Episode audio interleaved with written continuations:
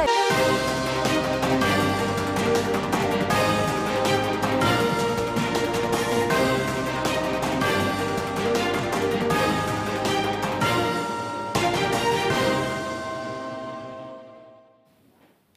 Bună seara și bine v-am regăsit! În această seară discutăm subiectele de actualitate cu invitații mei din această seară. Este vorba de Vasile Năstase, deputat Platforma Da. Bună seara, Năstase. Dumitru Alaiba, deputat PAS, comentatorul politic Ion Tăbârță și Roman Mihăieș, analist politic. Bună seara! Vreau să începem discuția cu anunțul pe care a fost făcut astăzi că doamna Manole a asigurat pază de stat. Și nouă ne-a fost informația confirmată de Serviciul de Protecție și pază de stat. Despre ce vorbește acest fapt când un judecător la Curtea Constituțională, domnule Tăbârță, solicită protecție? Că nu este în siguranță. Cred că este simplu aici și de ce nu este în siguranță, deja problema este mai gravă. Trebuie să recunoaștem că în ultimul timp presiunile asupra Curții Constituționale au fost foarte mari. Și în mod special aceste presiuni au fost puse de către PSRM și liderul acestui partid, Igor Dodon. S-a ajuns la faptul că prejudecători de la Curtea Constituțională să fie declarați că uzurpează puterea în stat. Cine știe, poate au fost și alte motive deja în privat, despre care doamna Domnica Manole nu ne-a spus. Poate au fost atacuri la persoană cu amenințări pe rețele, în privat, în SMS și așa mai departe. Dacă dumneavoastră a solicitat această pază de stat, această protecție, înseamnă că au fost motive.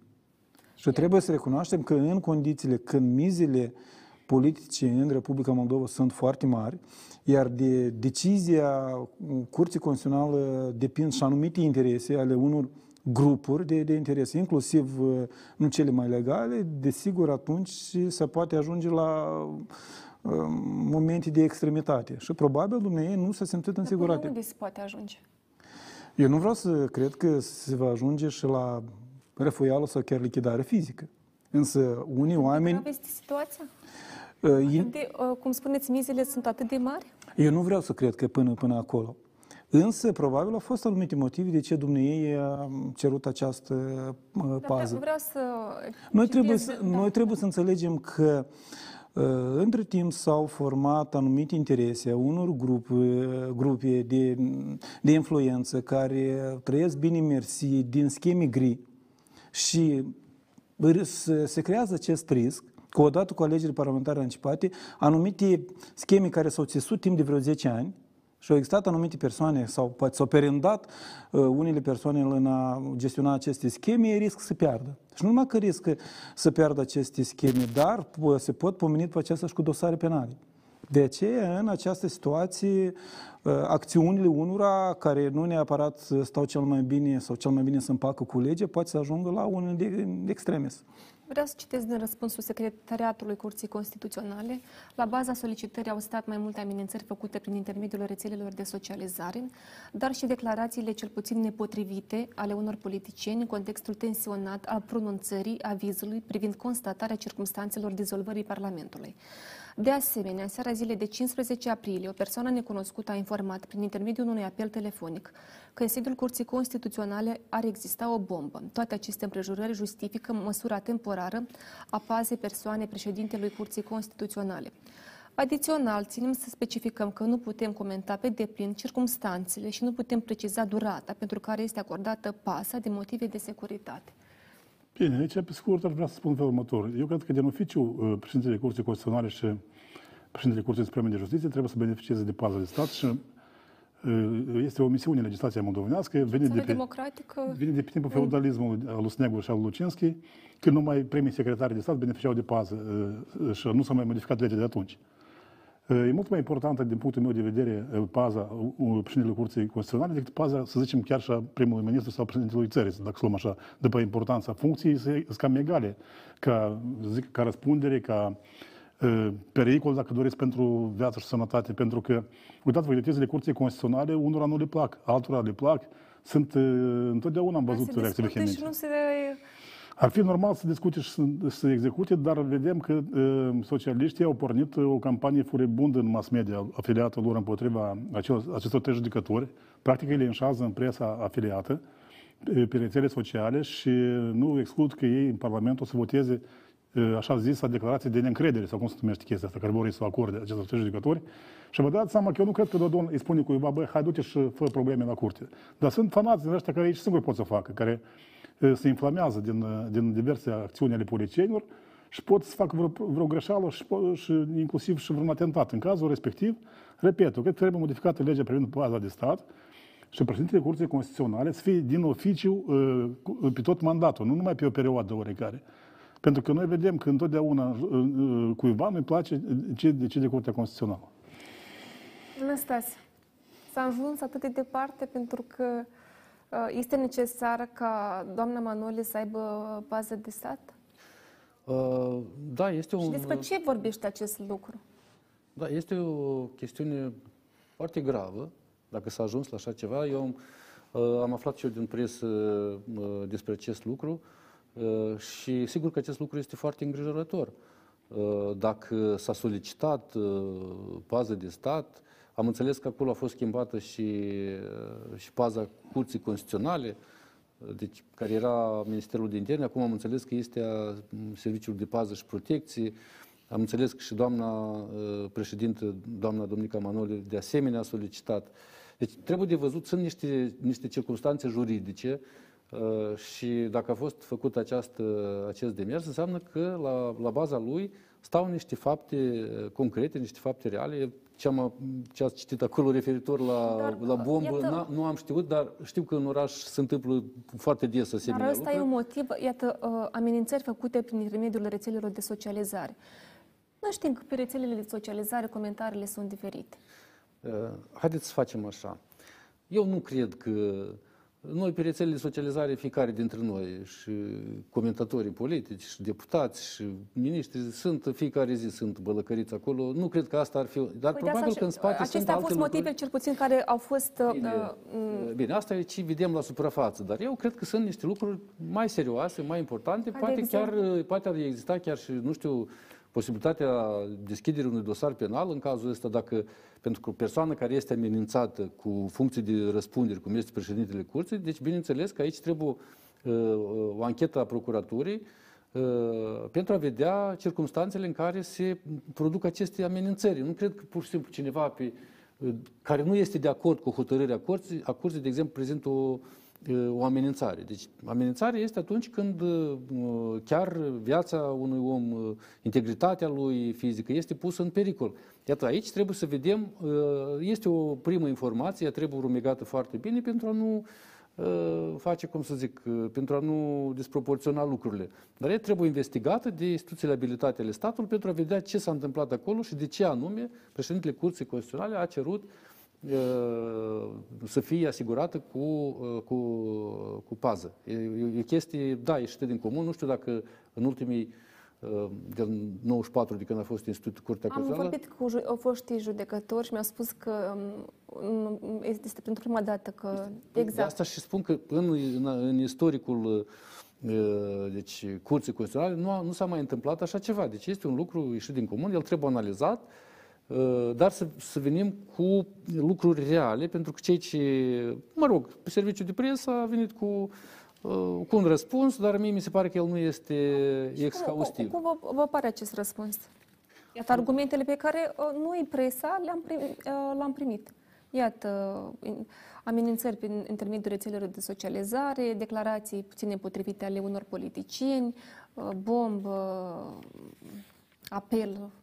Eu cred că sunt lucruri care nu au încăput în acest comunicat, au rămas în afara lui și probabil că acele lucruri vor fi investigate de Procuratura Generală. Dacă vreți, noi putem ca deputați să ne interesăm. Dar vedeți că se va face lumină. Ce anume... Da, vrem și noi să aflăm de ce a stat. Deci cum vrea presa, opinia publică, așa vrem și noi, că și noi suntem oameni și vrem să știm ca nu cumva, într-adevăr, să există niște amenințări sau, Doamne ferește, un pericol la adresa doamnei Manole sau la adresa altor judecători care de la Curtea Constituțională. Doamna Alaiba, cum... Deci, Comentați. Dar ca să adaug, nu o să contrazic pe absolut nimeni, dar nimeni din acest studio, dar ca să vedem ce s-a întâmplat. Partidul Socialiștilor, aflat în declin și în criză de idei, probabil s-a împăcat cu ideea că la curtea asta nu o să le mai meargă și asta e partea bună. Da? Adică ei nu mai au ce pierde și au decis ca, hai să-i spunem, ca bețivul acela pe care l-a lăsat femeia și el se îmbat și vine și trântește și pocnește tot în casă. Da? Cam asta e comportamentul, mă iertați de comparații poate neadecvate, dar asta e comportamentul Partidului Socialiștilor acum. Probabil dacă erau, puteau să vă contrazic că i-am invitat, țin să menționez. Dar îmi pare rău că nu au venit, dar asta mie mi-aduce aminte, iată, acest comportament. Când nu mai ai ce pierde, când știi că acolo drum nu mai ai, și ce-au făcut ei? Au procedează bădărănește, au luat și-au identificat acești trei oameni, trei judecători, și-au spus la... pentru că ne place nou sau nu ne place, dar ei au susținători. Partidul Socialiștilor are o anumită tracțiune în societate. Hai, nu mai au ei cum aveau, n-ar lua 37 de mandate, hai un 20 de mandate, dar ei au susținători. O să vedem și există riscul că cineva din vreun susținător de-a lor, eu chiar văd riscul acesta, de la discursul ăsta foarte agresiv din partea lui Dodon, din partea la mai mulți membri marcanți ai socialiștilor, pe care îi ascultă lumea, ne place asta sau nu ne place, repet, mie nu-mi place, dar trebuie să acceptăm faptul că există oameni în țara noastră care îi ascultă, care pentru ei ceea ce spune un sau alt membru marcant al socialiștilor este un argument. Și iată, din cauza acestui discurs agresiv, eu într-adevăr aș vedea riscul pentru acești trei judecători, în primul rând, desigur, doamna Manole, ca să apară pe drum. Eu merg pe jos acasă. Eu tot trebuie să mă tem în cazul dat. Dar dumneaei, acum, da, este într-adevăr... în țara asta cineva este în siguranță. Dar nu într-așa fel, pentru că un asemenea atac concertat din partea la practic toți membrii PSRM din Parlament, din partid, inclusiv președintele PSRM,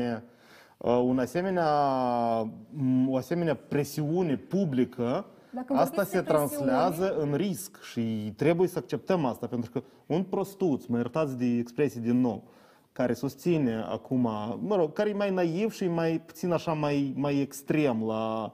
Pentru că atunci când se termină argumentele, încep pumni și încep...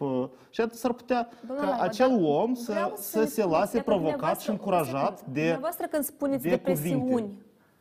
Când spuneți de presiuni din partea socialiștilor, vă referiți la ce? La cuvinte.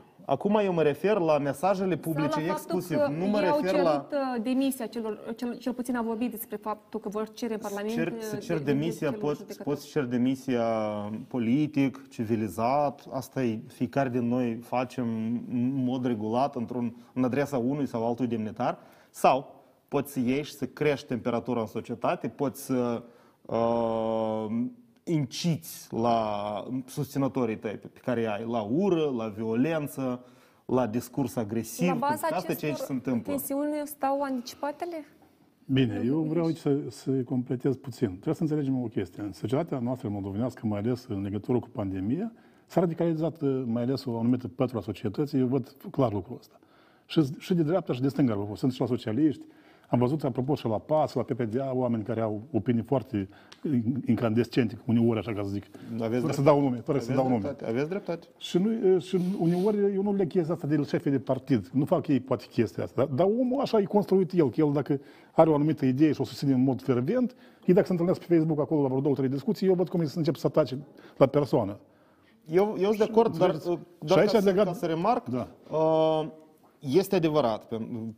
Practic, toate partidele au susținători puțin mai aprinși, dar este responsabilitatea noastră, celor care sunt urmăriți, ca să mai temperăm, să transmitem mesaje păciuitoare, să încurajăm oamenii să fie mai cumpătați, să nu fie agresivi în discurs, pentru că discursul se transformă în violență. Vedem și declarațiile ce fac socialiștii, e fix invers. Din plenul Parlamentului. Ca să termin gândul, ca să fiu corect înțeles.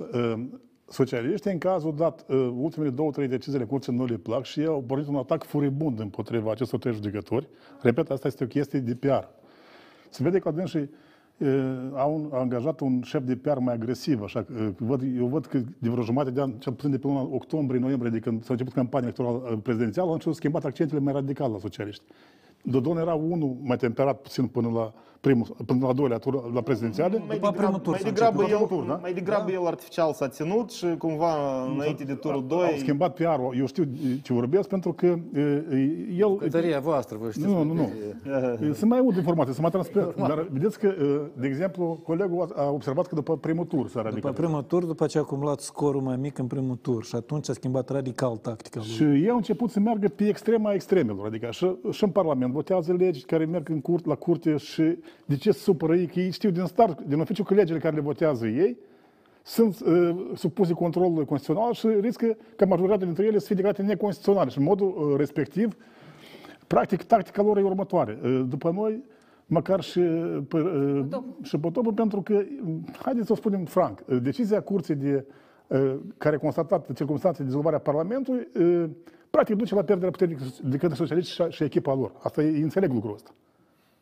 Toate sondajele arată lucrul ăsta, că ei o să ia locul 2, dar poate chiar și locul 3. Dar problema e următoarea. Maria sa alegătorul va decide. Va decide, dar ideea e următoarea, că ei se luptă de răsputeri să rămână cu acest Parlament în mână pe cât mai mult timp posibil. De aici vine disperarea.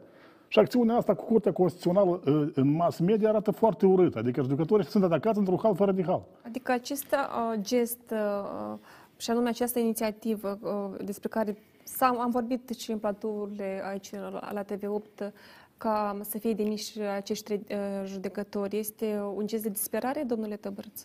Da, evident, este un gest de disperare. Te gândești dacă comportamentul lor este rațional, acum sau irațional. Desigur, noi putem să discutăm despre decizia din 15 aprilie. Totuși a fost o decizie complicată. Faptul că s-a votat 3-2... Ne vorbește despre ce? Ne vorbește... Păreri diferite? Există păreri diferite și noi trebuie să înțelegem că logica Constituției noastre este de așa gen că este foarte complicat de dizolvat în Parlament. Mai ales... Deci că doi judecători au considerat că nu sunt circumstanțe pentru a fi dizolvat. Da, unul mai nuanțat acolo. Unul a dat o mai nuanțată, altul mai deschis. Acolo eu am citit. Este un caz când o minoritate practic dictează sau mai degrabă au obținut dizolvarea Parlamentului în ciuda majorității. Altceva cum a acționat majoritatea, cât de inspirant, cât de calculate a fost acești pași sau strategia lor. Pentru că și ei au contribuit, pentru că ei au vrut să păstreze și acest Parlament și schemele pe care le au anumite persoane care stau în spatele acestor formațiuni politice. Și desigur ei riscă să piardă acum putere. Dar decizia Curții Constituționale a fost una complicată. Faptul că a fost 3-2 arată despre acest lucru. Până la urmă, Curtea a mers pe partea aceasta formală și a spus că există circumstanță de dizolvare a Parlamentului. Pentru că au expirat 3 luni, raportat la 2 tentative. Referitor la oportunitatea, deja nu este o chestiune politică și nu ține de Curte, așa scrie în partea de motivare. Au fost alți 2 judecători care au spus că nu, de fapt, spiritul ne-ar spune nouă altceva, pentru că dacă există o majoritate care vrea să... voteze sau să numesc un guvern, ar trebui să meargă pe această logică și Parlamentul să mai aibă o șansă de a investi un guvern. Și desigur, decizia Curții în această situație vine să dezlege în așa mod, prin organizarea alegerilor parlamentare anticipate, acest blocaj politico-instituțional. Apropo, Curtea numai constată circumstanțele. Decretul semnează șeful statului. Șeful statului poate să semneze acest decret, dar poate să mai considere că trebuie de dat o șansă actuală în Parlament. Adevărul este, trebuie să spunem că Curtea a redactat foarte... Evident că nu admit acest scenariu, însă teoretic, juridic, ar exista o astfel de posibilitate. Însă, în actuala situație, desigur, un astfel de scenariu este exclus. Socialiștii au un comportament total irațional, disproporțional, putem să spunem marans politic, că noi spunem maradne din punct de vedere fizic de regulă, dar în cazul dat când o formațiune se descompune politic, putem să-l numim marad politic. Și mulți din ei sunt cu pozițiile amenințate, pentru că acolo sunt 40... din care PSRM n-a venit aici. Ei au 40 de mandate aproape. În urma unui scrutin parlamentar anticipat, nu cred că vor avea 40 de mandate. Jumătate din ei vor rămâne fără anumite oportunități. Și adaug altceva, că PSRM-ul rămâne în cărți pentru a intra în viitoarea majoritate parlamentară, dar nu pe rolul unul care l-are acum. Asta e înțeles. Ia să conduc un guvern din umbră, da? Guvernul este practica lor. Este evident că după alegeri anticipate, chiar dacă admitem că intră într-o coaliție parlamentară, că nu putem să excludem lucrul ăsta. Eu nu cred că cineva o să aibă majoritatea parlamentară. Poate o să fie o coaliție, dar o să aibă cu totul alt rol în viitoarea guvernare. Pentru că noi am avut coaliția din 8 iunie 2019, am avut și Roșca Borodin. În Republica Moldova totul e posibil, nu trebuie să negăm niciun scenariu. Dar e posibil să ne pomenim, domnule Năstase, că și ceilalți judecători vor cere pază de stat la curte? Azi e ziua internațională a presiei și eu, cum să zic, mi se pare că noi pedalăm prea mult pe acest subiect. O să ceară de către noi. Că este pentru prima dată.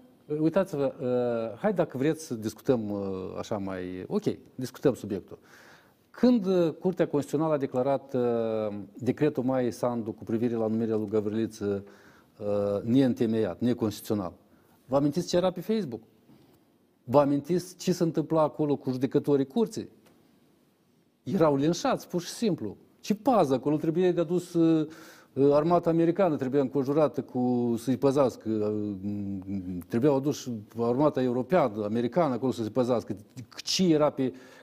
Haideți să fim serioși. Deci, dacă unui om nu-i place o decizie, el l-a supărat. Deci, gata, Domnica Manole este dușmanul poporului. Când, acum, Domnica Manole a făcut diferența, pentru că, într-adevăr, a fost 2-2 au fost și ea a făcut diferența în favoarea circumstanțelor de dizolvare a Parlamentului și deschiderea drumului câte anticipate, deci lumea s-a schimbat. S-a schimbat ceilalți care nu le place. Adică societatea noastră, într-adevăr, este bulversată, este isterizată, radicalizată și, bineînțeles, că nimănui niciodată nu o să-i asta. Dar eu cred că noi exagerăm acum că fiecare judecător de acolo să aibă... Păi atunci hai să-i punem și lui Stoianoglu, să aibă și judecătorii la Curtea Supremă, la Curtea de Apel, toți demnitarii, miniștrii trebuie să aibă cur, deputaților, hai să le dăm pază de stat, hai să fim serioși. Au fost deputați care... Da, au fost atunci când s-a întâmplat cazul la Ilar și... Cu Gațcan, da, care, mă rog, s-a mai perindat prin podgorile patriei, da. Astea sunt cazuri, înțelegem de ce și cum, ce a fost acolo, care au fost circunstanțele. Deci eu consider așa, că dacă există o amenințare și eu nu exclud la adresa judecătorilor Curții Constituționale, inclusiv a doamnei Manole, deci trebuie să existe un dosar penal, deci trebuie intentat un dosar penal de către procuratură să urmărească aceste lucruri, pentru că eu nu văd în caz contrar cum, dacă s-a dat această pază, înseamnă că există o motivație clară, înțelegeți? Deci că președintele Curții sau alți demnitari nu beneficiază în, cum să spun, din oficiu. Trebuie să-i dai în cazul în care există acestea. Atunci ele trebuie analizate. Noi avem nevoie de o poziție foarte clară a Procuraturii Generale legate de acest caz. Deci, în momentul în care există amenințări, deci amenințări cu răfoială cu așa, sau legat de integritatea oamenilor de acolo, deci neapărat trebuie să vină instituțiile abilitate ale statului, să vină cu un punct de vedere. Nu putem așa, că uite, s-a făcut. Bine că a apărut în presă, eu chiar din presă am aflat de chestia asta, dar este foarte bine să analizăm lucrurile la rece, sigur că da. Bine, eu sunt convins că trebuie să fie și o cauză penală intentată, pentru că e prea... serioasă, ca zic așa... Cât de serioasă este situația? Ne spuneți, domnule Mihăieș, după scurtă pauză de publicitate. Publicitate, rămâneți pe TV8.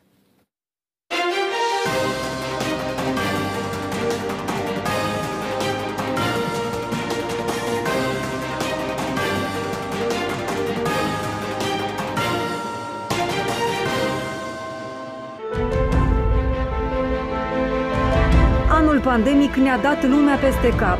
Ne-a furat din libertatea acțiunilor, dar nu și din libertatea gândirii. Am continuat să fim cu ochii pe funcționarii corupți, pe jocurile ascunse ale politicienilor. Am demascat acte ilegale și am relatat despre necazurile oamenilor de rând. V-am simțit sprijinul de fiecare dată. Acum vă îndemnăm să ne susțineți din nou. O puteți face oferind o mică parte din impozitul anual pe venit către TV8. Prin direcționarea banilor nu cheltuiți nimic. În schimb, noi, datorită celor 2%, câștigăm mai multă libertate.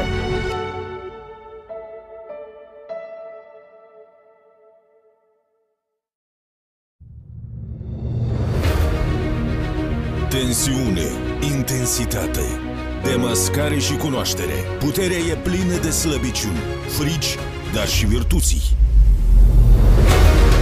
Mariana Rațele scoate pe toate din cutia neagră și provoacă la adevăr. În fiecare lună, la 20:00. Fiecare zi aducem noi evenimente pe scena politică, noi dezbateri, dar noi întrebări, iar vineri în direct vom avea și răspunsuri la mai multe întrebări, comentarii la evenimentele care contează. Întreabă Ghețu, într-o dimensiune nouă, de la ora 20, în fiecare vineri seara, doar la TV8.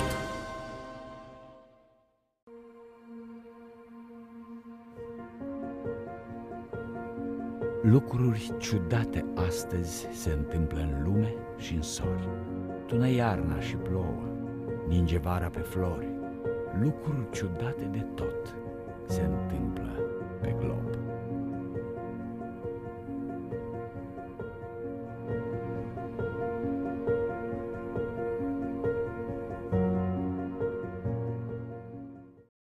Știrile pe care le scriu eu sunt despre oameni și pentru oameni.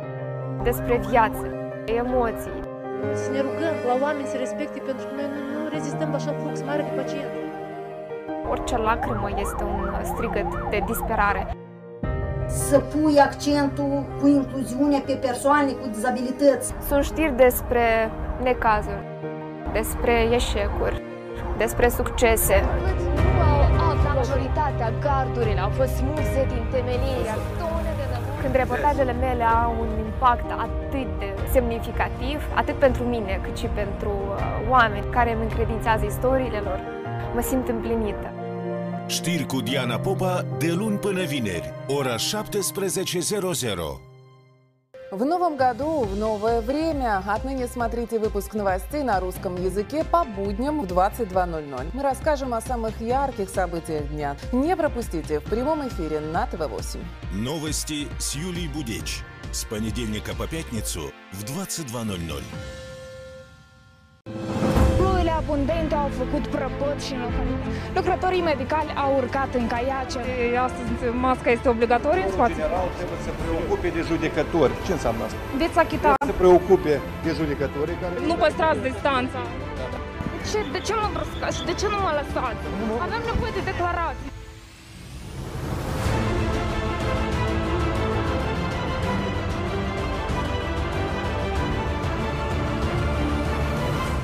Sunt Mihaela Dicusar și vă invit în fiecare weekend la știri. Știri de weekend cu Mihaela Dicusar, de la 19:00, doar la TV8. Ежедневно по будням я и мои коллеги спешим к вам рассказать о самых значимых событиях уходящего дня, о проблемах и достижениях страны, о чаяниях и радостях граждан, о взлетах и падениях и, конечно же, истории успеха. Все это с понедельника по пятницу не пропустите в 22:00 в прямом эфире на ТВ8. Новости с Яной Степаненко с понедельника по пятницу в 22:00.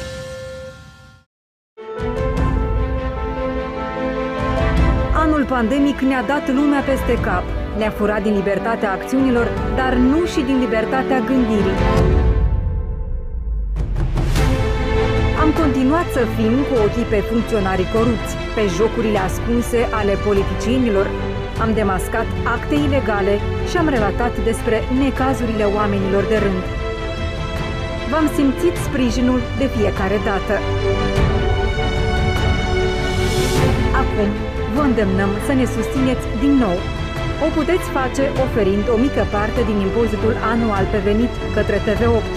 prin direcționarea banilor nu cheltuiți nimic. În schimb, noi, datorită celor 2%, câștigăm mai multă libertate.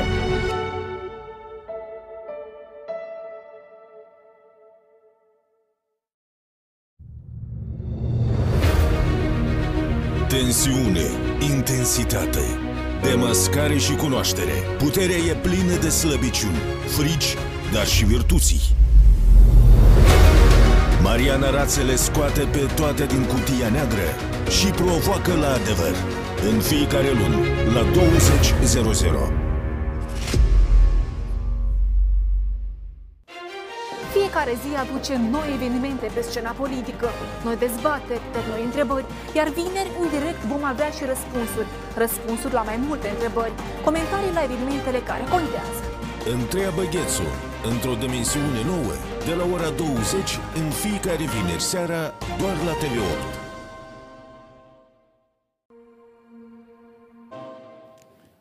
Continuăm discuțiile aici în platou. Domnule Mihăieș, v-am întrerupt.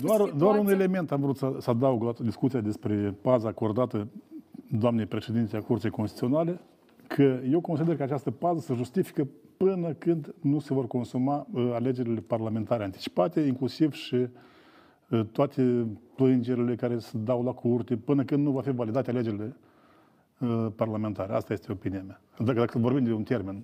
Dar termenul nu legat de anticipate, acum și discutăm, pentru că tot e la fel de incert. Dar vreau să discutăm un pic și despre reacția ministrului interimar, domnul Agacevski. Dumnealui a avut o postare astăzi pe Facebook. A scris că nu contez dreptul la pază de corp, dar argumentele comunicate public sunt neclare. Pentru aviz s-au pronunțat 3 judecători. De ce se acordă pază doar președintelui CC? Sau a fost totuși acordată pază la toți 3 judecători? Prima întrebare. A fost înregistrat cazul privind alerta cu bombă la poliție? Dacă da, când? Dacă nu, de ce? A treia întrebare. Când a fost înaintat demersul de acordare a pazei de corp și când a fost acordată paza de corp? Și mai sunt încă 2 întrebări. Sunt justificate întrebările, domnule Alaiba, ministrului de justiție? Nu știu, există un motiv din care eu nu-l urmăresc pe Facebook și iată. Dar asta poate ne-l spuneți și nouă motivul de ce un deputat nu urmărește. Mă iertați, el e ministru, chiar dacă și în exercițiu, el ar putea afla, mai ales fiind la guvernare, fiind susținut de majoritate, el are capacitățile de a veni cu răspunsuri pentru cetățeni, nu cu întrebări retorice. Eu din opoziție aș vrea să am mai multe răspunsuri și aș vrea să am mai mult acces la informații ca să pot să-i explic oamenilor ce se întâmplă mai bine. Noi suntem cumva ținuți într-un colț, așa ca să nu deranjăm prea mult. El nu are niciun drept să vină cu întrebări retorice și cu mai nu conspirații. Oricine are dreptul să-și pună întrebări. Dar asta e un semn... Nu, bun, el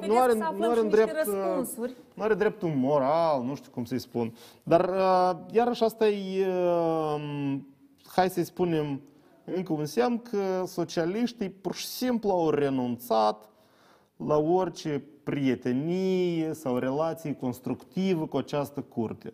Ei au declarat război Curții Constituționale, ei au declarat război nu acestor trei judecători, practic au intrat în luptă cu însăși Constituția și cu statul de drept. Pentru că eu am spus asta săptămâna trecută în alt platou, ei sunt majoritate parlamentară, ei votează legi. Aceste legi mie, de exemplu, foarte des nu-mi plac, dar ei se așteaptă ca eu să le respect.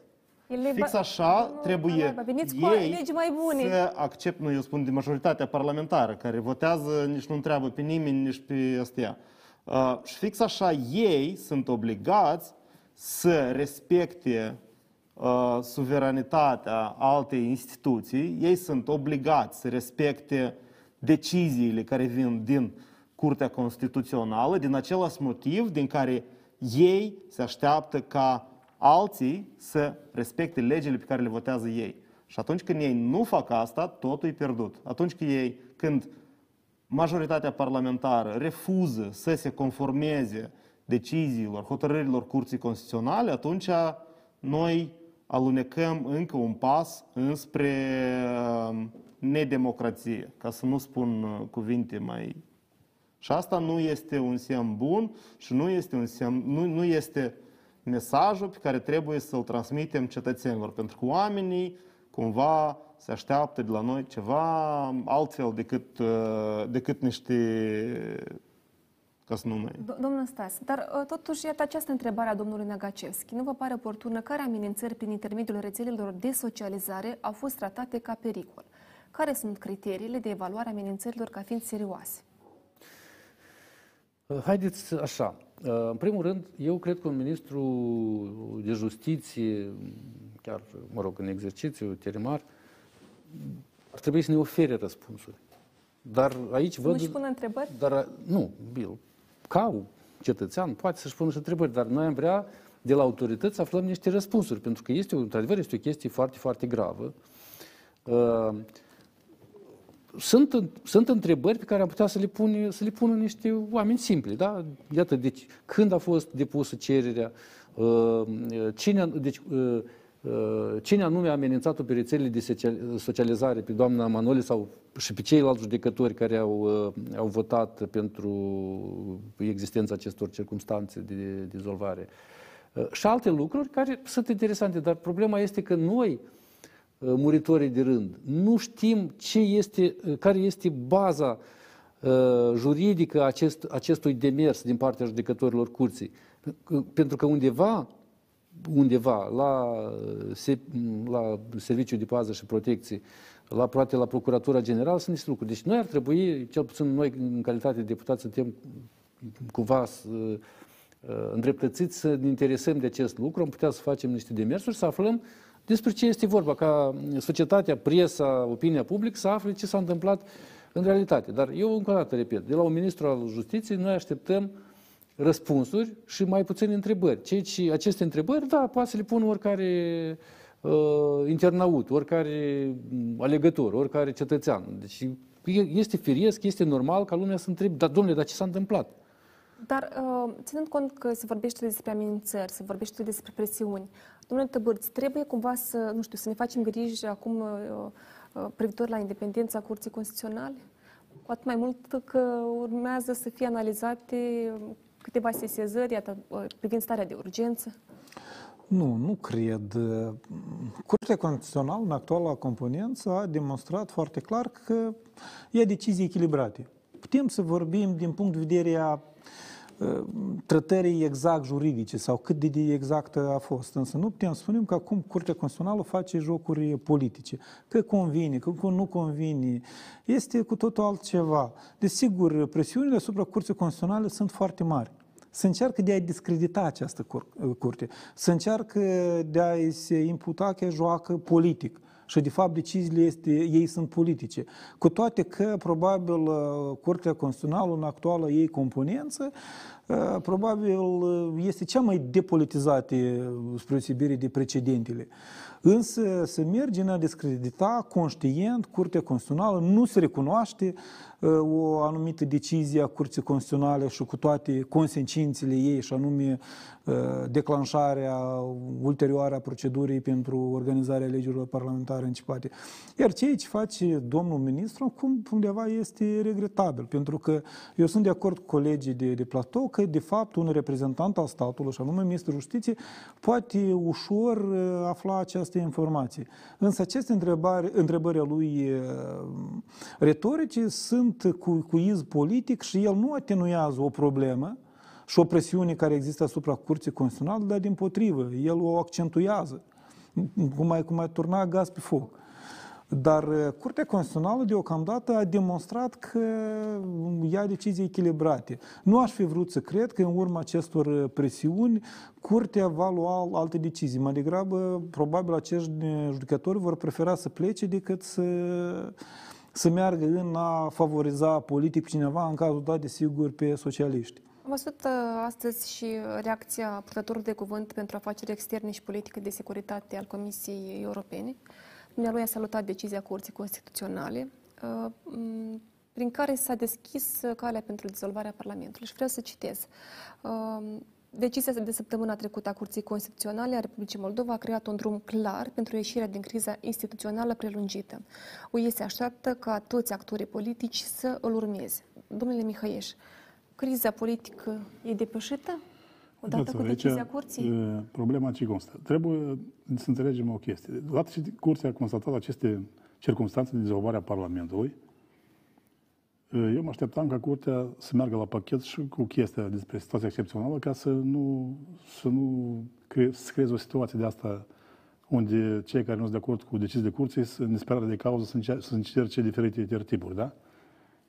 Pentru că eu nu exclud că socialiștii o să meargă cu echipa lui Șor în Parlament să încerce să demită acești judecători. Trebuie să spunem și chestia asta. Asta, apropo, scenariul ăsta l-a încercat Filat cu Voronin în 2013, dacă vă duceți aminte. Și atunci s-a ridicat și Uniunea Europeană și Comisia Europeană, dar ei au votat atunci pentru demisia judecătorilor. Deci eu aș atenționa pe cei de la PSRM să se calmeze, să înțeleagă un lucru, că dacă ei merg mai departe pe tensionarea situației, ei riscă mai mult decât cred ei, pentru că până la urma urmei oamenii sunt porniți foarte tare împotriva actualului Parlament și poate să sară o scânteie și să iasă lumea în stradă, înțelegeți? Și atunci nimeni nu răspunde pentru circunstanțe. Poate ajunge la protest? Dacă eu se demită judecătorii, eu cred că lumea o să iasă în stradă. Pentru că vreau să vă spun ceva. Noi am vorbit aici despre situația din societate care nu este simplă deloc. Și noi încă ne aflăm în câmpul constituțional, legal, în deciziile încă să mai iau în Parlament, în Curtea Constituțională. Dacă o să depășească liniile roșii unii politicieni, și o să pornească acțiuni de genul intimidării judecătorilor sau chiar demiterii lor, pe motive că nu le place o decizie, eu cred că oamenii au tot dreptul să protesteze pașnic. Dar aici, revenind la întrebarea care mi-ați dat-o, soluția e foarte simplă. Curtea trebuie să examineze cât mai repede posibil sesizarea privind starea excepțională. Dar în cât timp? Pentru că imediat această stare excepțională a fost în mod foarte clar și nelegitim instituită în baza de mersul a 3 deputați, pe când legea spune că poate doar președintele țării sau primul ministru să inițieze. Și atunci se deschide calea ca președintele Republicii Moldova să taie acest nod gordian, să mergem anticipate și poporul să decide pe cine îi vede în viitorul Parlament, pentru că nervii sunt deja la echipele care astăzi controlează fluxurile financiare și guvernul. Nervii sunt foarte deranjați. Ei pierd totul, mă înțelegeți? Dar credeți că și ei sunt capabili să facă acțiuni foarte radicale. Ar fi normal că până la terminul va fi cât mai repede posibil. Opinia mea că Curtea trebuie să examineze cât mai repede posibil sesizarea privind starea excepțională, ca să nu se tensioneze situația, pentru că, repet, eu mă aud că în fiecare zi apar la cei care sunt astăzi la guvernare idei periculoase și nocive. Și ca să termine chestia asta, este o singură soluție. Dar n-a fost niciun, domnule Năstase, niciun rol benefic privind declararea stării excepționale? Nu știu, noi n-am, atunci în Parlament noi nu am votat.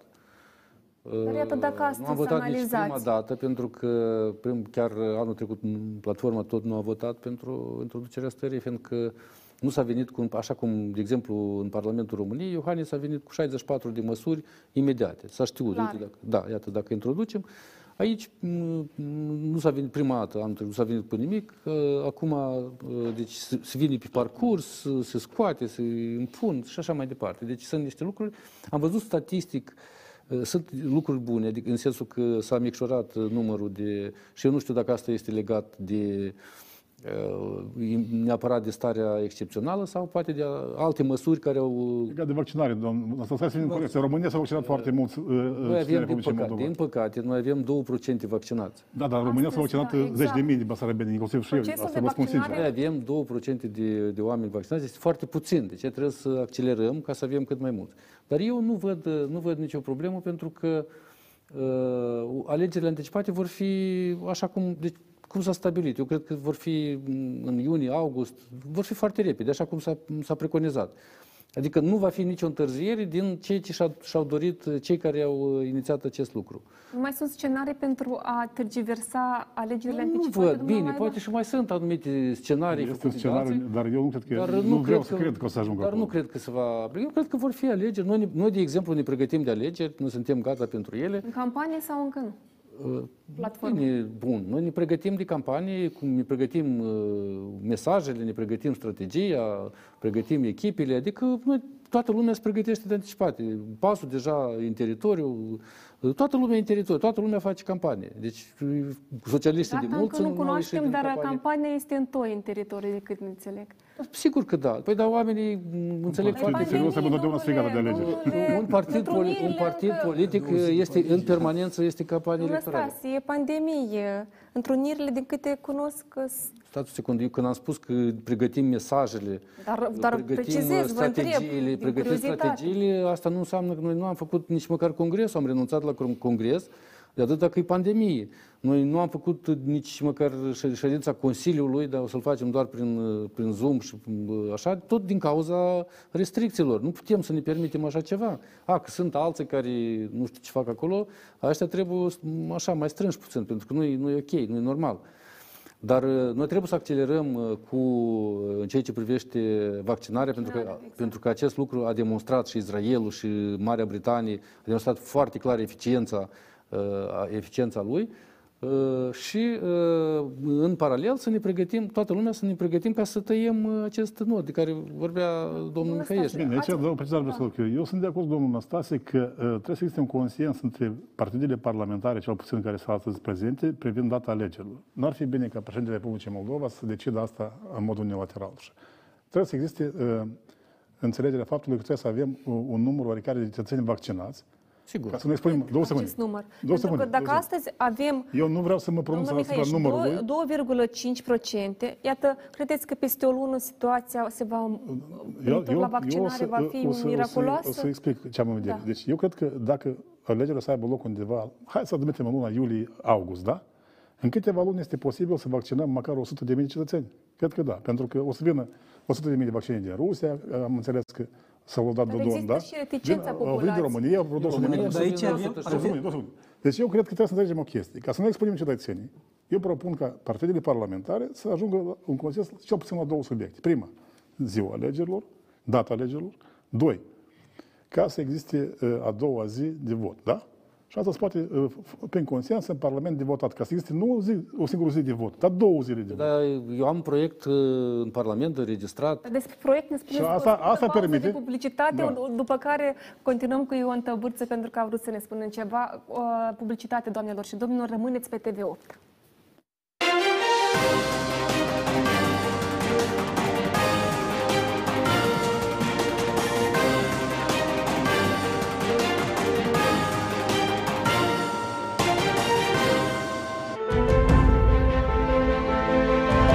Anul pandemic ne-a dat lumea peste cap, ne-a furat din libertatea acțiunilor, dar nu și din libertatea gândirii. Am continuat să fim cu ochii pe funcționarii corupți, pe jocurile ascunse ale politicienilor, am demascat acte ilegale și am relatat despre necazurile oamenilor de rând. V-am simțit sprijinul de fiecare dată. Acum, vă îndemnăm să ne susțineți din nou. O puteți face oferind o mică parte din impozitul anual pe venit către TV8. Prin direcționarea banilor nu cheltuiți nimic. În schimb, noi, datorită celor 2%, câștigăm mai multă libertate.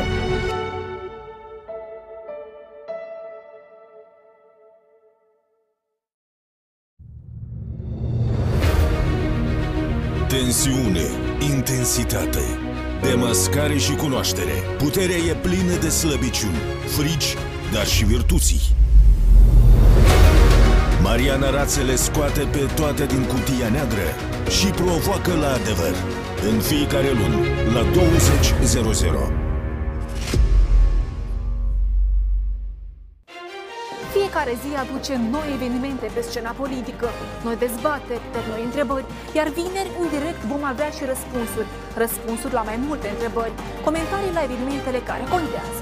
Întreabă Ghețu, într-o dimensiune nouă, de la ora 20, în fiecare vineri seara, doar la TV8.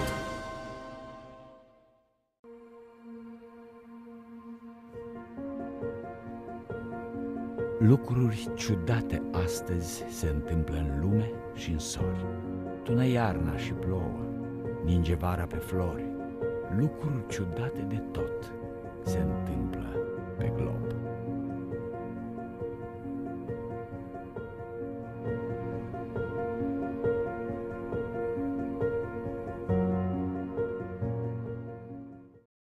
Știrile pe care le scriu eu sunt despre oameni și pentru oameni. Despre viață, emoții. Să ne rugăm la oameni să respecte, pentru că noi nu rezistăm la așa flux mare de pacienți. Orice lacrimă este un strigăt de disperare. Să pui accentul cu incluziunea pe persoane cu dizabilități. Sunt știri despre necazuri, despre eșecuri, despre succese. Majoritatea gardurilor au fost smulse din temelie. Când reportajele mele au un impact atât de semnificativ, atât pentru mine, cât și pentru oameni care îmi încredințează istoriile lor, mă simt împlinită. Știri cu Diana Popa, de luni până vineri, ora 17:00. В новом году, в новое время. Отныне смотрите выпуск новостей на русском языке по будням в 22:00. Мы расскажем о самых ярких событиях дня. Не пропустите в прямом эфире на ТВ8. Новости с Юлией Будеч. С понедельника по пятницу в 22:00. Abundente au făcut prăpăd și lucrătorii medicali au urcat în caiace. Astăzi masca este obligatorie în spațiu. General trebuie să se preocupe de judecători. Ce înseamnă asta? Veți achita. Trebuie să se preocupe de judecători care... Nu păstrați distanța. De ce mă bruscați și de ce nu mă lăsați? Avem nevoie de declarații.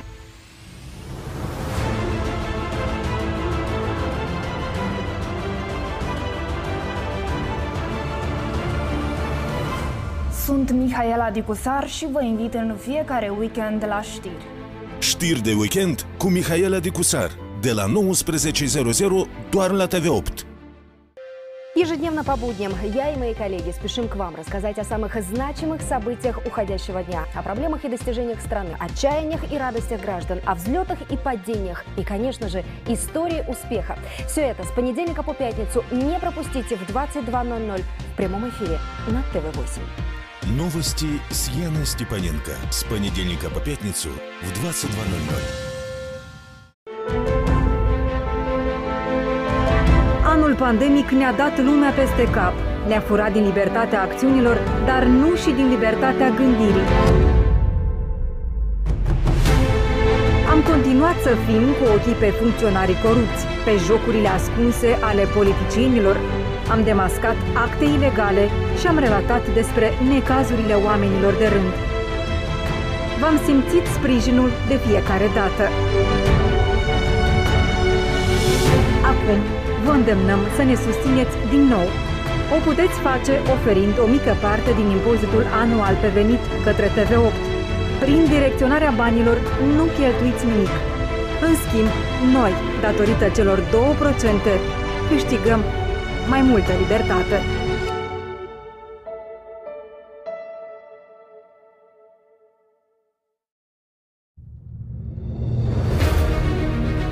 Tensiune, intensitate, demascare și cunoaștere. Puterea e plină de slăbiciuni, frici, dar și virtuții. Mariana Rațele scoate pe toate din cutia neagră și provoacă la adevăr. În fiecare luni, la 20:00. Fiecare zi aduce noi evenimente pe scena politică, noi dezbateri, dar noi întrebări, iar vineri în direct vom avea și răspunsuri la mai multe întrebări, comentarii la evenimentele care contează. Întreabă Ghețu, într-o dimensiune nouă, de la ora 20, în fiecare vineri seara, doar...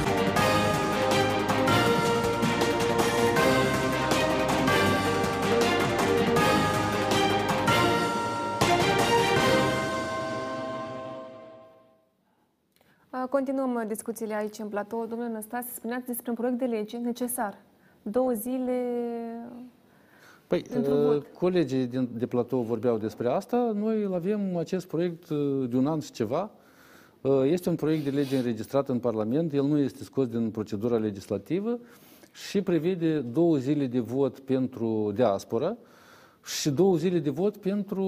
Noi inițial l-am făcut, ca să așa, mă rog, anumite amănunte, noi l-am făcut inițial 2 zile doar pentru diaspora, dar la sugestia societății civile, special a celor de la Promolex, care sunt specializați pe electorale,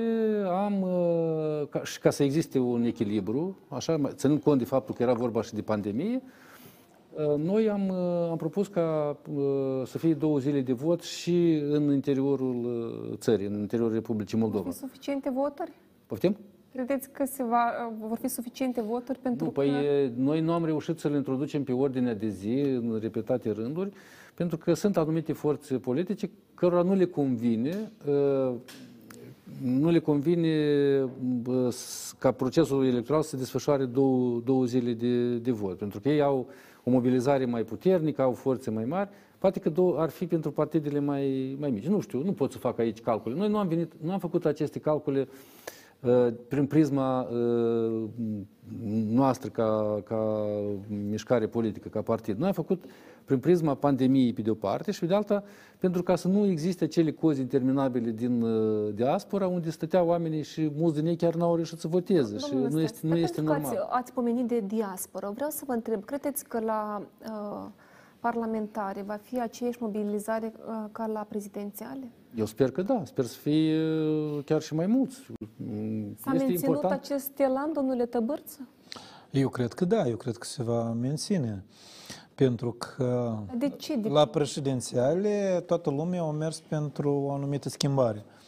Iar pentru că această schimbare pe care eu votat-o la 15 noiembrie să fie una până la capăt, este nevoie ca acest efort al lor să fie dublat și cu exercițiul parlamentar. Toți înțeleg că ce aici s-a votat la 15 noiembrie nu este suficient din punct de vedere a reformării instituțiilor statului, pentru că totuși suntem o republică parlamentară. Credeți că după anticipate se va reuși reformarea instituțiilor statului? Pentru că vorbim de ani buni despre faptul... Nu putem să ne așteptăm acum la soluții miraculoase. Ceea ce avem nevoie de un parlament în care să domine o anumită majoritate care să promoveze și își dorească într-adevăr reforme. Nu că nu ar fi acum deputați de bună calitate în Parlament și bine intenționați. Sunt, însă din păcate ei sunt minoritari. Iar la moment domină în Parlament acele forțe care sunt descendente din regimul oligarhic al lui Plahotniuc și ales în condițiile regimului lui Plahotniuc. Și de ce? Pentru a promova anumite reforme ai nevoie de o majoritate care să-și dorească acest lucru. Este suficient să ne uităm ce s-a întâmplat la noi la finele anului trecut, în decembrie, cum o serie de legi au fost votate așa pe bandă rulantă, contrar anumit o înțelegeri pe care noi le avem cu partenerii de dezvoltare. De ce? Eu nu vreau să cred că, nu sunt naiv să cred că odată ce vom avea aceste alegeri parlamentare anticipate, gata, se va curăți totul și se va curăți și clasa politică și instituțiile statului vor veni doar oameni bine intenționați și care vor face ca aceste instituții să funcționeze reieșind din logica instituțională pe bazele normative, dar nu pe interesele personale a unor persoane. Însă o anumită schimbare care a început în vara anului 2019 trebuie continuată și s-a mers pe etapă și aceste legi parlamentare anticipate ar trebui să fie o etapă în continuare reformării sau schimbărilor în Republica Moldova. Nu putem să ne așteptăm după acest exercițiu, gata, toate problemele vor fi rezolvate. Eu cred că trebuie mai întâi să încercăm să obținem de la partidele parlamentare din Parlament alegeri libere și corecte. Pentru că despre asta nu vorbește nimeni. Apropo, despre legile libere și corecte. Toți vorbesc, unii sunt contra, total... Păi stați puțin. Dacă te gândești alegeri parlamentare, fără să pui a 2 zi de vot în pandemie, e o greșeală, părerea mea. A doilea element, trebuie să discutăm despre bugetul acestor alegeri. Să voteze o rectificare bugetară parlamentară, nu? Iarăși trebuie Parlamentul să o facă, da? Cum am mai spus, data alegerilor ar fi bine să fie cumva discutată. Eu aș merge și mai departe. Poate mai sunt niște momente în codul electoral care trebuie să ajustate. Nu fundamental, dar care sunt de procedură. Îți permite, conform condiții de la Beneziu, pentru a îmbunătăți. Pentru că, uitați-vă ce se întâmplă. Cadrul normativ. Vă atrag atenția la cei care sunt pentru alegerile anticipate, inclusiv și eu. Alegerile anticipate, dacă nu o să fie bine gândite, o să te câștige Șor și cu Dodon. Și asta o spun acum cu toată seriozitatea și o să pot să dovedesc lucrul ăsta din emisiunea de azi cu ce am declarat. Ei au astăzi o mașinărie infernală, puternică, media și de partid. Cei ce nu au partidele pro-europene. Trebuie să spunem foarte clar, și PAS-ul și PPD-ul nu au presa, nu au structură de partid și nu au banii lui Șor și lui Dodon. Eu mă mir că Șor și Dodon sunt alegerile anticipate. Ei sunt favorizați astăzi de codul electoral, de pandemie, de sărăcie și este un risc foarte mare că ei să câștige alegerile parlamentare și, de exemplu, PPD-ul să vină cu 6 deputați, PAS-ul să vină cu 40 deputați, să stea în opoziție. Dodon s-a ars odată, el pe 1 noiembrie era sigur. E fix așa au avut, asta am vrut să spun, e fix așa au avut și în noiembrie anul trecut acest holding și finanțare generoasă și iată unde au ajuns. Și mai mult ca atât, să ne amintim și 2019, când PD-ul lui Plahotniuc, mult mai bine finanțat, mult mai dotat mediatic, nu știu, cu expertiză, cu consultanți și așa mai departe, mult mai generos finanțat, repet încă o dată, și cumva rezultatul i-a dezamăgit. Adică, până la urmă, să luăm proporțional cât o la 24%. Cam așa, dacă nu greșesc. Deci, eu nu mă teme chiar atât de mult, ca să termin gândul, vă rog. Nu mă teme chiar atât de mult de cât de fioroși Șor cu Dodon, pentru că noi, totdeauna, miza noastră a fost înțelepciunea oamenilor și felul lor de a înțelege și faptul că ei sunt gata să asculte o opinie. Și iarăși, desigur că totdeauna o să existe oameni la care n-ai să ajungi și pe care n-ai să-i convingi, dar totuși majoritatea oamenilor în țara asta sunt oameni decenți, oameni care au capacitatea să facă diferența dintre bine și rău și care pot înțelege lucruri simple pe care noi doar un element am vrut să adaug, doar unul. De ce eu nu fac griji? Eu nu fac nicio griji, dar vreau să le dați voi celor care vor să vă susțină să poată veni să voteze în special din diaspora, pentru că eu văd ce discută ei acolo. Ei vor vot electronic sau măcar 20 de vot. Eu n-am spus că sunt... Pentru că costă 50-100 de euro să voteze, știți lucrul ăsta? Chiar foarte pentru. Pentru un susținător al PAS-ului sau al PPD, el trebuie să cheltuie 50 de euro ca să voteze, știți de asta? Este puțin. 50-100 de euro. 50 de euro asta în ca să meargă, am vedere transportul, să ducă, să vină până la vot. Eu din state am niște amintiri că, pur și simplu, se ridică sunt oameni care au cheltuit mii de dolari pentru un vot în 2019. Sunt oameni care din Florida au urcat în avion, au mers în New York. S-a meritat, domnule Alaiba, acest efort? Eu cred că ei decid, dar tare sper că... Promisiunile au fost realizate? Ale noastre sau ale mele? Ale mele... Și ale dumneavoastră? Noi, principala promisiune care... ca și bloc care am făcut-o, a fost să izbăvim țara de regimul oligarhic. Și asta este un proces care, bine mersi, în 2 ani, s-a făcut mai mult decât cineva vreodată s-a așteptat. Dar cum credeți de asta? Dacă îmi permiteți, o secundă, domnule Mihăieș. Eu vreau să dau o întrebare. Credeți că diaspora este mulțumită de activitatea, haideți să spunem, dreptei în Parlament? Eu sper că da. Eu sper mult că... Dar cu ce să vă lăudați în cei, iată, 2 ani din 2019 până prezent? Ca să discuția să fie mai interesantă. Vreau mai întâi să-l aud pe domnul Alaiba. O frază vreau să-l ajut pe domnul Alaiba. Domnul Alaiba, dumneavoastră ați spus foarte corect că l-ați dat jos pe Plahotniuc și ați scos schema Plahotniuc, dar ați creat altă schemă. Șor Dodon. Nu, n-ați făcut-o intenționat. N-ați făcut-o intenționat chestia asta. Nu vreau să vă îmbinuiesc cu dumneavoastră pe domnul Vasile Năstase că nu e corect lucrul ăsta. Dar asta s-a întâmplat lucrul ăsta, înțelegeți? Da. Absolut de așteptat era. Deci noi suntem în momentul când Plahotniuc a fost un locuit de Dodon. Banii murdari nu dispar de la aceea că Plahotniuc urcă în avionul privat și pleacă din țară. Și fluxurile, și contrabandă, și corupție și așa mai departe. Era clar că aceste fluxuri, o să-și găsească alt destinatar. Era clar, absolut. Pentru că vorbim de anticipate, revin la întrebare, pentru că vreau să aud și un răspuns. Da. Poate domnul Năstase ne spune, iată, ce a reușit acest Parlament în acești 2 ani? Deci, acest Parlament a făcut și lucruri bune și lucruri mai puțin bune. În ceea ce privește dreapta, noi am făcut, în condițiile în care acest Parlament a fost ales de sistem mixt, când era Plahotniuc la putere și pentru o minune a existat acel bloc, blocul acum, pe care noi l-am stimulat și am propus ca să existe și asta a fost un lucru foarte bun. Iată, în acele condiții noi am obținut un scor foarte, foarte bun, 26 de mandate, inclusiv pe circumscripții, în momentul când nimeni nu credea că cineva de la bloc poate câștiga, că au câștigat foarte multe circumscripții, cel puțin numai puține decât ale PD-ului, dar care erau cu pâinea și cuțitul în mână și cu toată... 6 mandate în Chișinău sunt excepționale, apropo, eu atunci am admirat foarte tare. Inclusiv din Chișinău și din Ialoveni și din alte părți. Deci a fost o... În condițiile dramatice de atunci a fost un rezultat bun. Sigur că am fost furați, am fost mințiți, alegerile n-au fost libere și corecte. Plahotniuc repede atunci, dacă vă amintiți, a validat alegerile, inclusiv prin Curtea Constituțională, pentru că el știa foarte clar că va face alianță cu Dodon. Iată care era miza lui. Și atunci ei au închis ochii, nu s-a mai acceptat niciun fel de contestație de la nimeni, a spus, da, gata, s-a validat și înainte.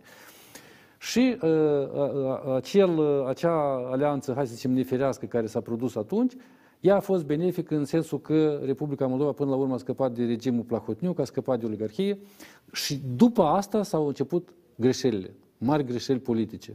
Prima greșeală este că nu s-a pus în aplicare hotărârea Parlamentului cu privire la statul captiv. Atunci trebuiau să fie demiși toți șefii instituțiilor de reglementare, a tuturor celor trebuia făcută o lustrație foarte dură a justiției, a procuraturii. Nu trebuia de așteptat cu concursuri, concursurele, cu nu știu ce, cu mănuși albe, că poate așa, că poate cum. Era o luptă foarte dâză a statului care e capturat împotriva celor care l-au capturat. Și atunci trebuia de mers foarte clar pe acest, nu s-a făcut acest lucru.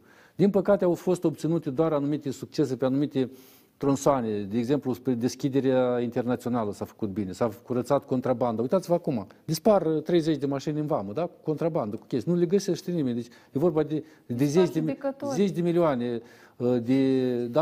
dispar de apropo... Unele poziții mai rău decât în 2019. Unele poziții mai rău decât în 2019. Ardă dispărut înainte. Noi vorbim acum după asta. Deci atunci s-a reușit foarte, foarte bine la Ministerul de Interne, s-a contracarat contrabanda și lucrul acesta îl recunosc și partenerii noștri europeni și în special cei din România, dar iată că acum toate aceste scheme au reapărut. Cine stă în spatele lor? Uitați-vă la Micăuzi, trebuie să meargă un vicepreședinte de Parlament, domnul Slusari, împreună cu colegul nostru Lilian Carp de la PAS, ca să oprească, să blocheze pur și simplu acea ilegalitate, acea crimă care se comite acolo, acel jaf, acel furt, pentru că acum deja s-a demonstrat, chiar în sfârșit s-a trezit și ministrul agriculturii care a venit cu și arată că într-adevăr acolo se fură. Deci se registrează 0 grame de extracție și se fură cu milioanele de tone. Deci e foarte grav ce se întâmplă. Și asta numai într-un singur exemplu, dar știți că e vorba...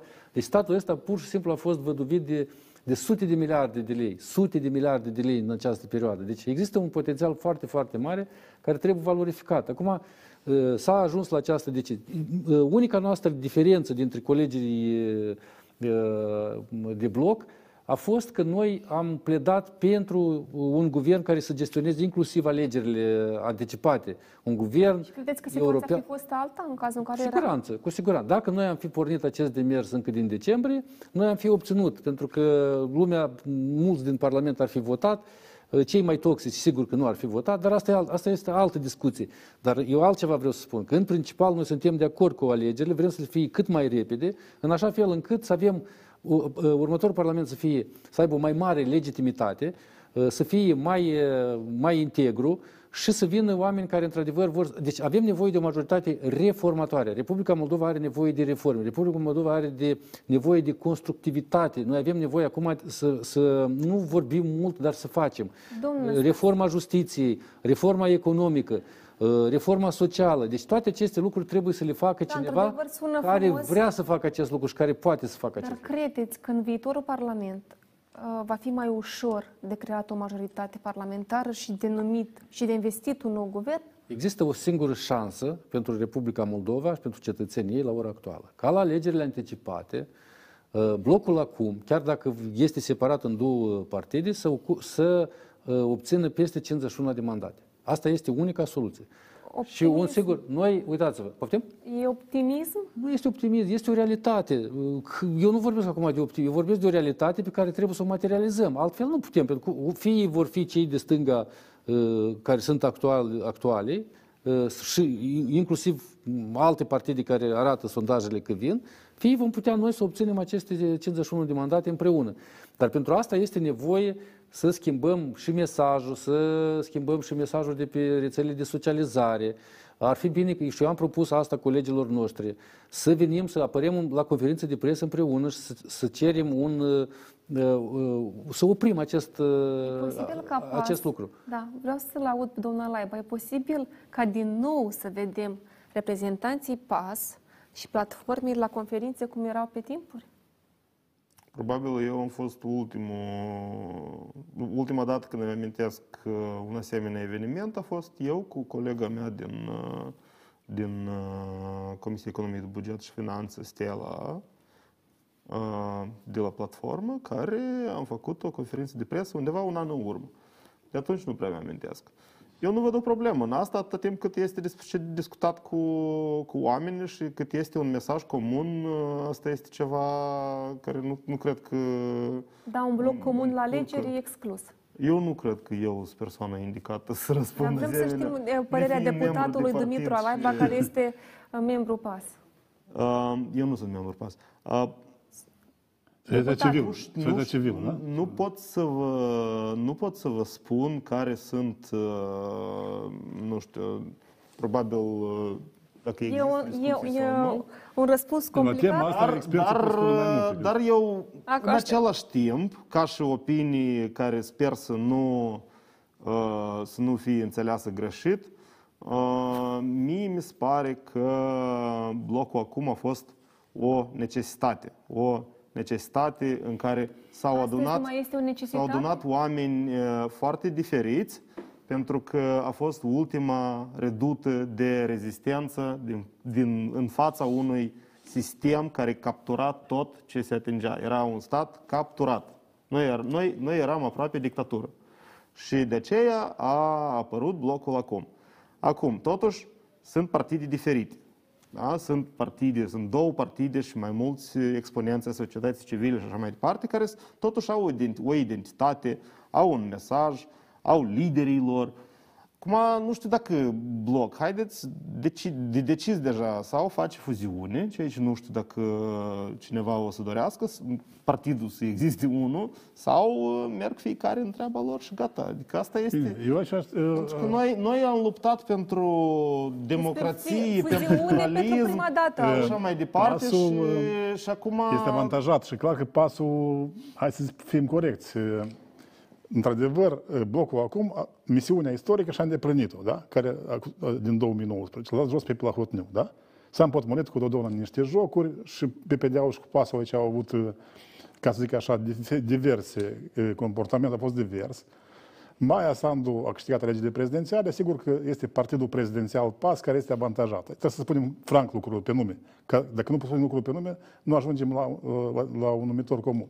Da, PPD-ul este puțin dezavantajat, dar PAS-ul ar fi cumva, nu știu dacă e corect să spun cuvântul ăsta, nu că obligat, dar cel puțin moral să-i dea o mână de ajutor PPD-ul.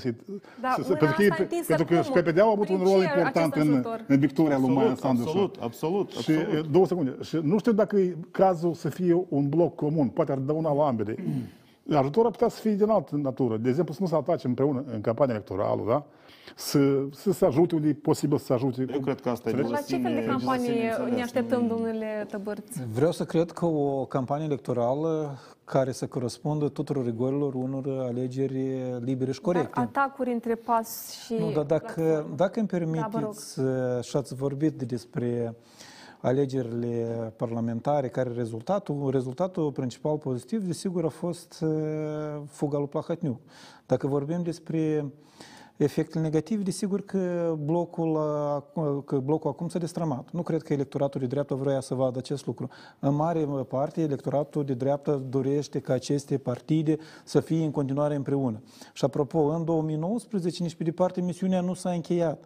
Dacă noi putem să spunem că gata, avem un stat reformat, democratizat, cu instituții funcționale, atunci da. Nu, atunci a fost o etapă. Acum vedem cum aceste grupări descendente din regimul oligarhic încearcă să se regrupeze, să încearcă să mențină.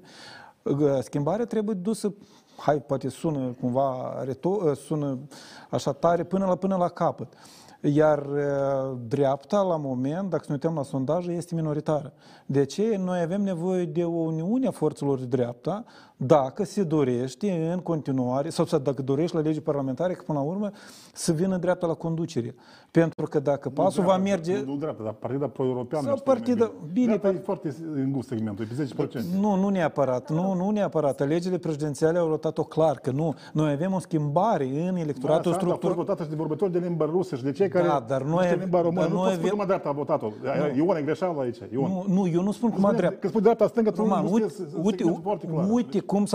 cum a votat electoratul lui Usat în cel de-al doilea tur. S-au dus majoritatea la stânga, nu? Nu. Dar noi... Asta am vrut să spun, că mai s-am avut un electorat mai larg.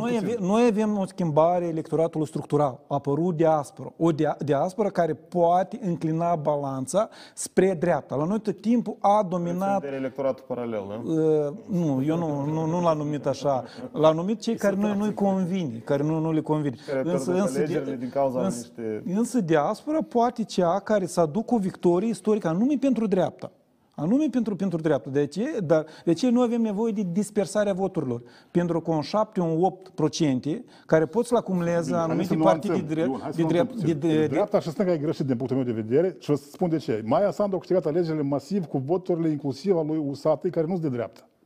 Nu, eu nu aș fi atât de categoric.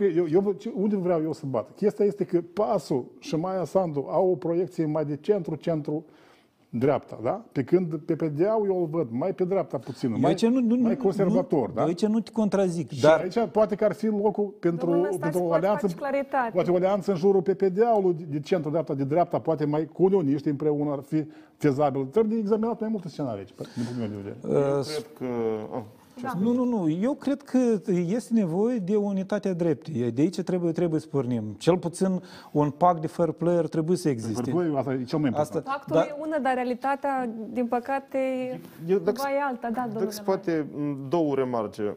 Eu cred că, iarăși, nefiind, nu știu, sociolog, eu cred că oamenii nu neapărat votează stânga-dreapta, oamenii votează idei și oamenii votează soluții și oamenii au încredere inclusiv în persoanele care promovează acele idei. Ce e tare des tot dreapta-stângă, mai ales într-o țară ca a noastră, care e foarte mică și unde mesajul de la nord la sud ajunge în jumate de oră. Dacă ceva se întâmplă în Ocnița, în jumătate de oră asta e știri în Chișinău, știri națională. E foarte volatil. Asta e percepția mea, mai mult ca, dacă vreți, consumator. De ce eu n-aș pune stânga-dreapta?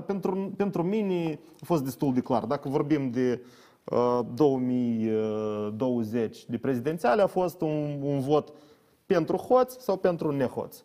Da? Simplu ca bună ziua. Dacă a fost în 2019, să vorbim de parlamentare, la fel. A fost un vot pentru libertate, pentru anticorupție, și a fost un vot pentru, mai mult oportunist, dacă vreți, pentru cei care erau PD-ul, da? Pentru sistem, pentru scheme pe locuri și propaganda care a alimentat aceste schemele continuă și astăzi. A doua remarcă, foarte rapid, ca să ne-ați întrebat ce a reușit acest parlament. Eu cred că din 2019 s-a reușit un lucru important și asta e să redăm oamenilor speranța și încrederea în forțele proprii, încrederea în faptul că este posibil, că poți să răstorni un sistem uribil și dezgustător într-un grup de câțiva oameni puțini, dar care rămân fidel unei idei și scopului pe care și l-au pus. Și asta e, cred că, o lecție și un mesaj pe care oamenii noștri ar trebui să-l țină în minte. Eu nu știu când dumneavoastră ați fost ultima oară prin țară, dar eu cumva realizez și reportaje și merg prin sate și lumea este foarte dezamăgită. Și eu sunt dezamăgit. Eu nu cred că cineva suntem mulțumiți de rezultatele acestui Parlament, dacă este să vorbim de nu știu, legi și reforme. Ele n-au existat și eu nu cred că noi acum trebuie să... Da, și eu am avut câteva legi care au fost votate și fiecare din noi am avut așa câte o sclipire de câte o reformuță microscopică care au permis-o acest Parlament. Însă, ca și imagine, ca și tablou mare, acest Parlament a eșuat să adreseze nevoile cetățenilor. Lor le-a fost indiferent timp de un an de zile de pandemie. Ne-au, practic, din cauza conducerii Parlamentului, ei pur și simplu au sabotat și au obstrucționat activitatea Parlamentului, ceea ce fac și acum. În 2019, nu mai vorbesc, au fost câteva luni în care s-a mai lucrat în timpul guvernului. Ce proiecte de lege? Da, vă rog. Eu trebuie să spunem adevărul. Deci, PAS-ul și PPD au fost scoși de către socialiști din joc, au fost folosiți, li s-a dat câteva luni guvernare, au fost scoși din joc. Poate super, dar eu spun în față și două secunde. Și Dodon a devenit al doilea Plahotniuc. Deci, în locul lui Plahotniuc, azi o avem pe Dodon, tot cu Șor împreună. Nu se știe dacă este și Plahotniuc acolo, pare că este, pare că nu, asta deja e o întrebare care nu am astăzi un răspuns. Dar Șor cu Dodon... odată la 2-3 săptămâni sună cu Plahotniuc, discută despre familie. La sigur. Deci ideea este următoarea. PAS-ul și PPD au fost scoși din joc, avem în locul Plahotniuc Dodon, hai să spunem așa, generic. Avem gruparea Dodon. Acum Republica Moldova, mare și pandemia plus la toată problema asta, da? Deci unica realizare este victoria lui Maia Sandu în alegerile prezidențiale, pe dânsa poți construi ceva. Dacă ai inteligență să construiești ceva, poți construi în jurul instituției prezidențiale care trebuie să dea tonul cumva, da? Iată, Maia Sandu a obținut o victorie, da? Alegerile anticipate parlamentare se pare că vor avea loc. Încă nu e sigur, adică. Și acolo este o șansă să schimbăm ceva. Dar îmi spuneți, se pare, care ar fi scenariu, nu știu, inadmisibil, care cumva totuși poate să... Bine, nu vreau să cred că socialiștii cu Șorul să meargă la bespredel. Bespredel ar însemna să încerci să schimbi judecătorii din Curtea Constituțională și să schimbi și inclusiv situația legată de legile parlamentare, dar, repet, asta ar fi prea de urât. De fiecare dată eu mă uit la următoarea criză în apariție și mă gândesc că n-au să îndrăznească, n-au să fac chiar asta. Și foarte des chiar o fac. Și nu fac decât că sunt monștri sau ceva.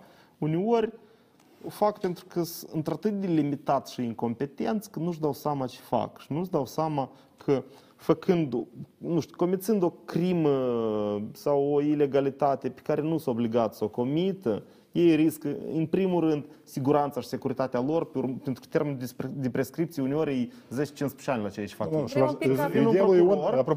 procuror, dacă nu, asta următorul, și o să ia la întrebări pe fiecare care semnează acum tot felul de prostii. Și ei asta nu înțeleg, pentru că sunt niște limitați. Deci alegerile anticipate... Noi avem de-a face cu un om care...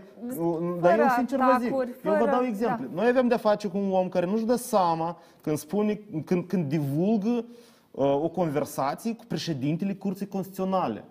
Și astfel, el într-atât e delimitat și asta e omul care decide soarta în țării noastre. Noi vorbim de un grup de oameni care nu-și dau seama despre faptul că răpiesc un deputat. Da? Din simplu motiv că acel deputat nu apără acum pe... legii, pentru că haideți să ne includem și capacitatea de analiză cu ce s-a întâmplat. Și de gândire, e adevărat. Iată, asta e materialul cu care avem de-a face. Și ei, într-adevăr, uneori nu-și dau seama. Ei ies la tribună și scapă cu niște prostii, nu pentru că altceva, dar pentru că pur și simplu nu gândesc suficient de repede, poate. Eu nu știu. Am impresia că a început deja campania aici electorală în Platoul. Eu asta le zic și direct. Un moment interesant am vrut să-l discutăm. Iată, domnul Mihăieș spunea că doamna Sandu ar trebui să discute cu fracțiunile privitor la data alegerilor. E obligată, apropo de decizia curții. Domnule Năstase, așteptați un astfel de dialog? Credeți că este necesar și este oportună ca președinta să discute cu toate fracțiunile? Când ar fi mai bine să fie organizate anticipatele? Dar ne spuneți după o scurtă pauză de publicitate. Publicitate.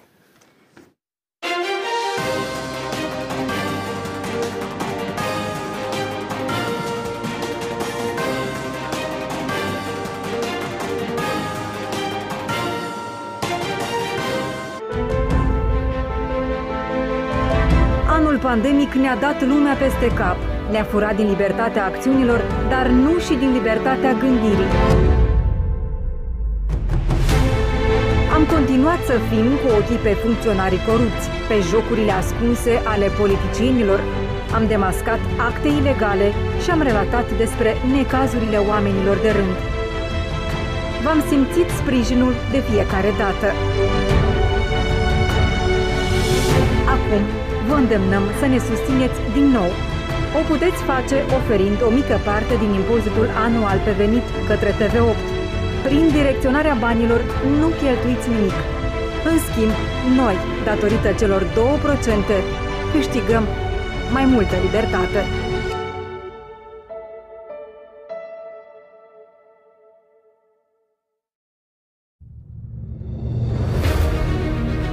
Tensiune, intensitate, demascare și cunoaștere. Puterea e plină de slăbiciuni, frici, dar și virtuții. Mariana Rațele scoate pe toate din cutia neagră și provoacă la adevăr. În fiecare luni, la 20:00. Fiecare zi aduce noi evenimente pe scena politică, noi dezbateri, noi întrebări, iar vineri, în direct, vom avea și răspunsuri. Răspunsuri la mai multe întrebări, comentarii la evenimentele care contează. Întreabă Ghețu, într-o dimensiune nouă, de la ora 20, în fiecare vineri seara, doar la TV8.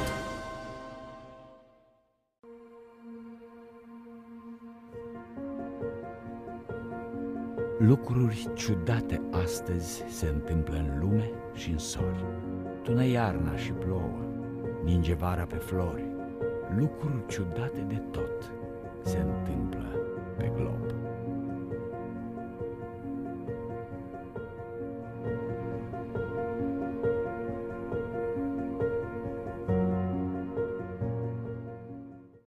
Știrile pe care le scriu eu sunt despre oameni și pentru oameni.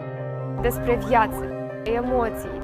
Să ne rugăm la oameni să respecte, pentru că noi nu rezistăm la așa flux mare de pacienți. Orice lacrimă este un strigăt de disperare. Să pui accentul cu incluziunea pe persoane cu dizabilități. Sunt știri despre necazuri, despre eșecuri, despre succese. Majoritatea gardurilor au fost smulse din temelie. Când reportajele mele au un impact atât de semnificativ, atât pentru mine, cât și pentru oameni care îmi încredințează istoriile lor, mă simt împlinită. Știri cu Diana Popa, de luni până vineri, ora 17:00. В новом году, в новое время. Отныне смотрите выпуск новостей на русском языке по будням в 22:00. Мы расскажем о самых ярких событиях дня. Не пропустите в прямом эфире на ТВ8. Новости с Юлией Будеч. С понедельника по пятницу в 22:00. Abundente au făcut prăpăt și lucrătorii medicali au urcat în caiace.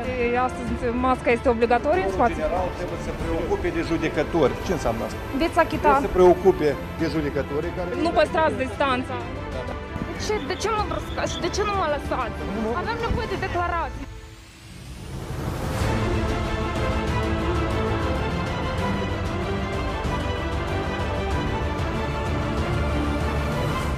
Sunt Mihaela Dicusar și vă invit în fiecare weekend la știri. Știri de weekend cu Mihaela Dicusar, de la 19:00, doar la TV8.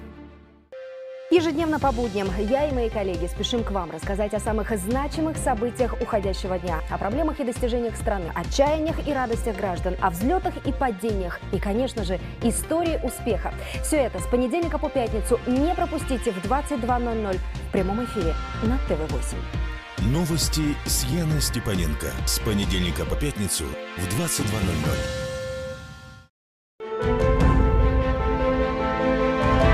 Anul pandemic ne-a dat lumea peste cap, ne-a furat din libertatea acțiunilor, dar nu și din libertatea gândirii. Am continuat să fim cu ochii pe funcționarii corupți, pe jocurile ascunse ale politicienilor, am demascat acte ilegale și am relatat despre necazurile oamenilor de rând. V-am simțit sprijinul de fiecare dată. Acum, vă îndemnăm să ne susțineți din nou. O puteți face oferind o mică parte din impozitul anual pe venit către TV8. Prin direcționarea banilor nu cheltuiți nimic.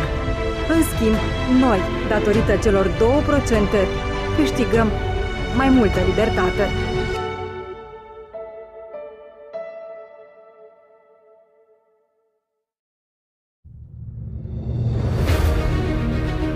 Tensiune, intensitate, demascare și cunoaștere. Puterea e plină de slăbiciuni, frici, dar și virtuții. Mariana Rațele scoate pe toate din cutia neagră și provoacă la adevăr. În fiecare lună, la 20:00. Fiecare zi aduce noi evenimente.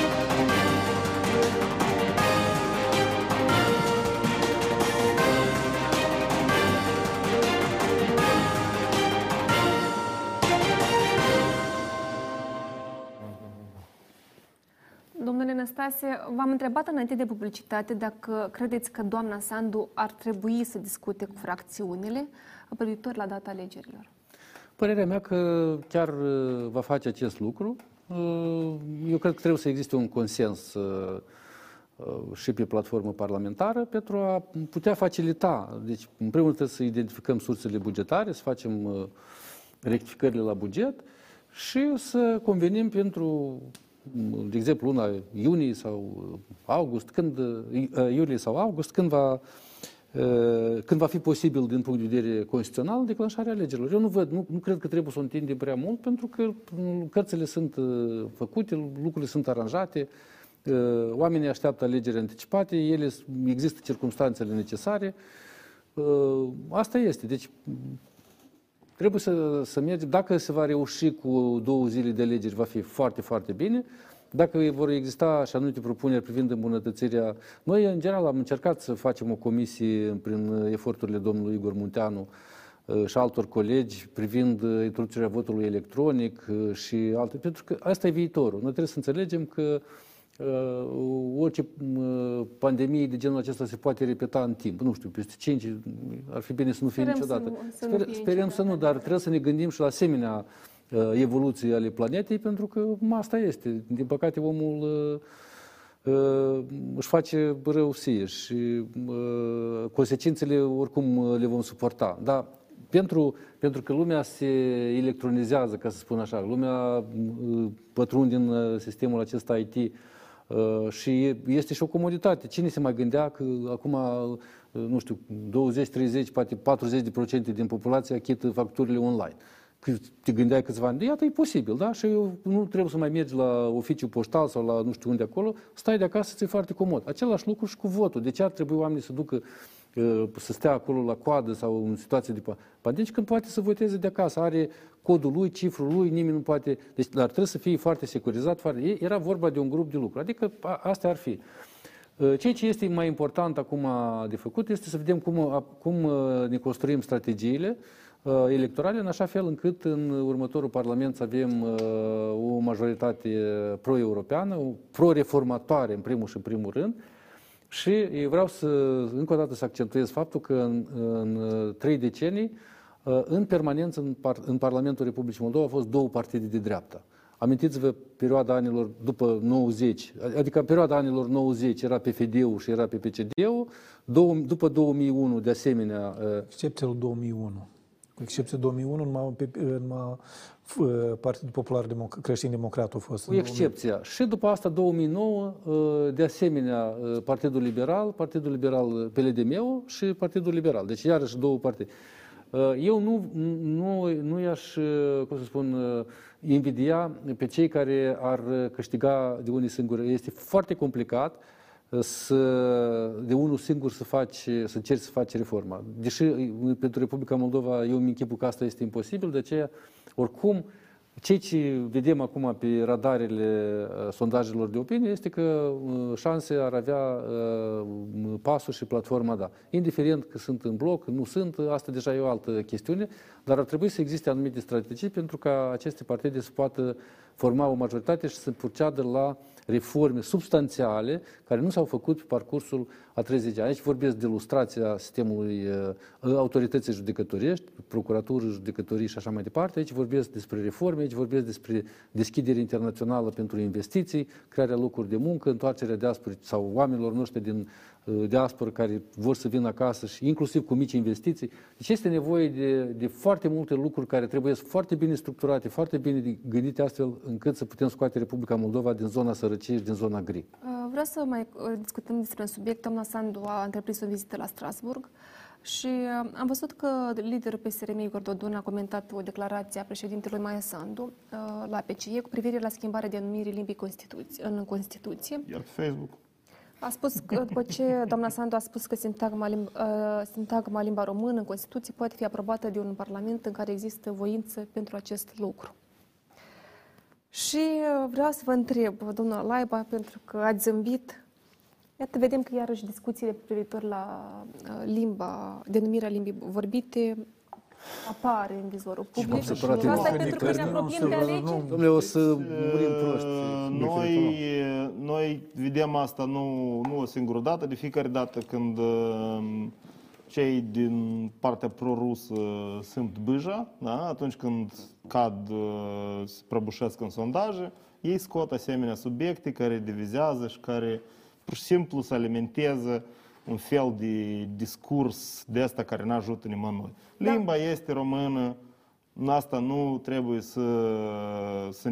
să negăm sau cumva să încercăm să ne ascundem după deget. În Constituție este scris ce este scris. Este asta important acum pentru cetățeanul nostru? Nu cred. În acest Parlament, oamenii ne-au trimis, nu să umblăm la articolul 13 din Constituție care spune limba, care se referă la limbă, dar să mai băgăm pe la penitenciarul 13, dar pe unii din hoțomani. Dar totuși aceste controverse legate de limbă sunt generate, domnule Tăbârță, pentru a alimenta electoratul? Da, evident. Și ele sunt făcute conștient. Acea întrebare acolo, ori că a fost așa negândită, ori că a fost cu rea intenție, asta deja este o altă discuție. Noi o perioadă am avut strict clivajul geopolitic în Republica Moldova, stânga-dreapta, independență de vectorul de orientare. Însă după 2014-2015 s-a produs, putem spune, nu vreau să zic o mutație, însă o schimbare majoră. În societatea moldovenească a apărut un alt clivaj. Corupt-anticorupt sau oligarh-antioligarh, cum era atunci. Pentru că și noi și anterior am avut partide care s-au sac mesajul contra corupției, dar ele nu aveau rezonanță la cetățeni. 2009, Mișcarea Acțiunii Europeană, domnul Petrencu, Anatol Petrencu, a pedalat pe ei corupție, nu a prins. Însă, prin furtul miliardului, cetățenii au înțeles cât de nocivă este corupția și mesajele anticorupție au început să prindă în societate. Și s-a văzut foarte bine la alegerile prezidențiale că președintele, actualul președinte Maia Sandu, foarte mult a insistat pe acest mesaj, mesajul anticorupție sau anticorupție, mergând pe acest clivaj, evitând, apropo, mesajul geopolitice. Igor Dodon, când a înțeles că pierde, a încercat din nou să ducă mesajele spre geopolitică. Între cele două tururi s-a văzut foarte clar. El înțelege că acum el nu poate să o bată pe Maia Sandu sau pe dreapta pro-europeană prin mesaje legate de corupție. el nu este credibil. El poate să-și mobilizeze electoratul doar mergând, pedalând, insistent pe aceste mesaje de tip geopolitic. Și ne uităm cum s-a radicalizat Partidul Socialist din decembrie. Dacă înainte era un partid... Se reușește pe astfel de subiecte sensibile să adune voturi? Un anumit procentaj, da. Însă vom vedea deja cât de puternice sunt acele schimbări în electoratul moldovenesc. Și eu sunt sigur că, și aici domnul Mihăieș a menționat, că sunt și elemente din centru eșchierului politic care nu neapărat sau promovează mesaje anticorupție. Igor Dodon intenționat merge doar strict pe geopolitic. Desigur, el va mobiliza un numit electorat dur, care pentru dânsul nu contează... Ioane, o chestie, două secunde. Vă contribui la discuție. Deci după ce Dodon s-a asociat cu Șor, el nu mai poate deja să meargă pe... Exact asta și-am spus. ...pe anticorupție. El are doar o singură latură a mesajelor. Pe geopolitică, pe limbă, pe moldovenească. Antagonizăm. Antagonizează pe... Ce a declarat astăzi, pentru că a urmat după postarea domnului Dodon, am văzut că și... Domnul Nicolae Pascaru, deputatul PSRM, a făcut o conferință la acest subiect. Să urmărim ce a declarat. Ieri, Maia Sandu, fiind întrebată de un deputat român în timpul ședinței adunării parlamentare la Consiliul Europei, dacă este pentru schimbarea denumirii limbii în Constituția țării noastre, din limba moldovenească în limba română, Sandu a spus că va face acest lucru imediat când va fi gata un parlament să voteze această lege. Acum moldovenii, care reprezintă circa 70% din cetățenii țării noastre, înțeleg mai bine de ce Maia Sandu are nevoie urgent de alegeri parlamentare anticipate, ca să-și schimbe denumirea limbii moldovenești în limba română. De fapt, noi mai avem în țară foarte multe probleme, crize, pandemie, criza politică, și eu cred că acest subiect este acum ridicat la plasa unor politicieni pentru a împărți societatea așa cum o făcea politicienii incompetenți, politicienii care nu putea să lucreze în favoarea acestui popor, în favoarea Republicii Moldova. Socialiștii insistă să fie respectată opțiunea majorității absolute a cetățenilor țării noastre, care cred că limba noastră este moldovenească. Cei aproape 2/3 din cetățenii țării noastre, care subliniază că limba țării noastre este moldovenească, au tot dreptul să-și numească limba țării, limba maternă, așa cum o consideră ei. Aceasta este un drept care are o istorie cel puțin de 600 de ani. Țara Moldovei are o istorie bogată, la fel ca și limba noastră cea moldovenească. Cine atentează la limba noastră moldovenească și la țara noastră, nu poate să fie prietenii noștri, prietenii moldovenilor.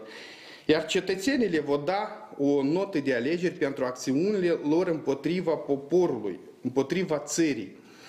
Le recomandăm politicienilor controlați din străinătate să întrebe propriul popor ce limbă vorbește și cum crede cetățenii că ar trebui să fie numită limba oficială în Republica Moldova. De fapt, iarăși, așa cum am spus, în perioada când suntem aruncați între acestea crize, politicienii încearcă să scoată aceste subiecte la suprafață pentru a diviza societatea moldovenească. În contextul problemelor care sunt geopolitice în regiune, politicul moldovenesc trebuie să concentreze puterile pentru problemele reale care le avem. Iată, domnul Alaiba zâmbește. Nu tot să eu. Pur și simplu, domn Pascară, dacă vă uitați, eu vă promit, nimeni nu v-a ascultat în studioul ăsta. Bine, eu am vrut să termin gândul ăsta. De ce socialiștii... N-a fost în nicio pauză publicitară. De ce socialiștii au început cu limba moldovenească? E simplu. Pentru că tema anticorupție o să fie calul de bătaie a PAS-ului și a Maiei Sandu în viitoarea prezidențială. Bine, președinte, nu o să participe, dar asta este... ca zic așa, ceea ce a conservat pe Maia Sandu în alegeri și o să țină cel puțin încă 2-3 ani tema asta până când nu o să fie epuizat într-un fel sau altul prin realizări sau nerealizări, asta o să vedem. Socialiștii au ce au ei acolo, ei întotdeauna au bătut pe chestia asta, noi suntem cu Rusia și Rusia ne ajută și Europa e cu probleme și nu știu ce acolo, cât de grabă să dezintegreze. Eu când vorbesc cu experții socialiști, ei mi spun, Roman, dar tu nu înțelegi că Uniunea Europeană asta e Uniunea Sovietică și cât de grabă să dezintegreze. Cam asta sunt temele lor. Iau limba moldovenească, au ideologia asta pro-sovietică și pro-rusă și s-a ocupat electorală. Eu pentru că ei înțeleg, ei altceva n-au ce să facă, pur și simplu. Ei trebuie să meargă pe aceeași cai de bătaie. Ceva capital politic pe acest subiect, domnule Probabil, dar știți, probabil că cineva întârzie 30 de ani.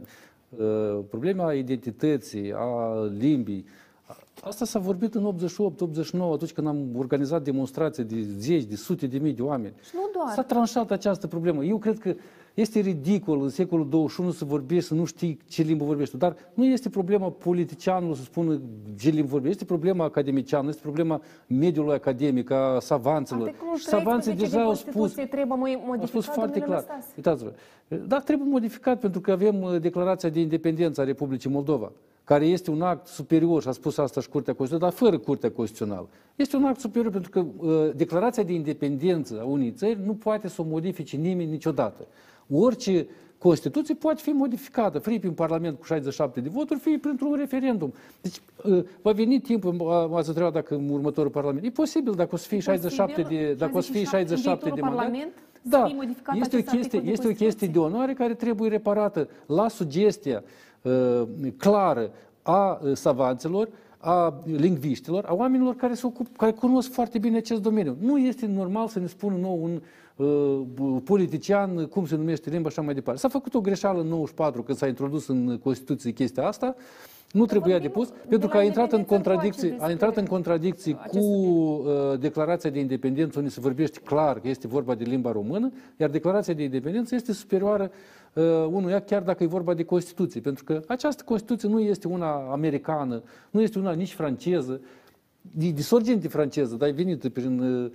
Am vedere că nu a apărut în secolul XVII sau în secolul XVIII. A venit, e făcută în timpuri așa mai moderne. Deci ea poate fi modificată și nu văd o mare problemă dacă se vor găsi în următorul Parlament pentru o reparație.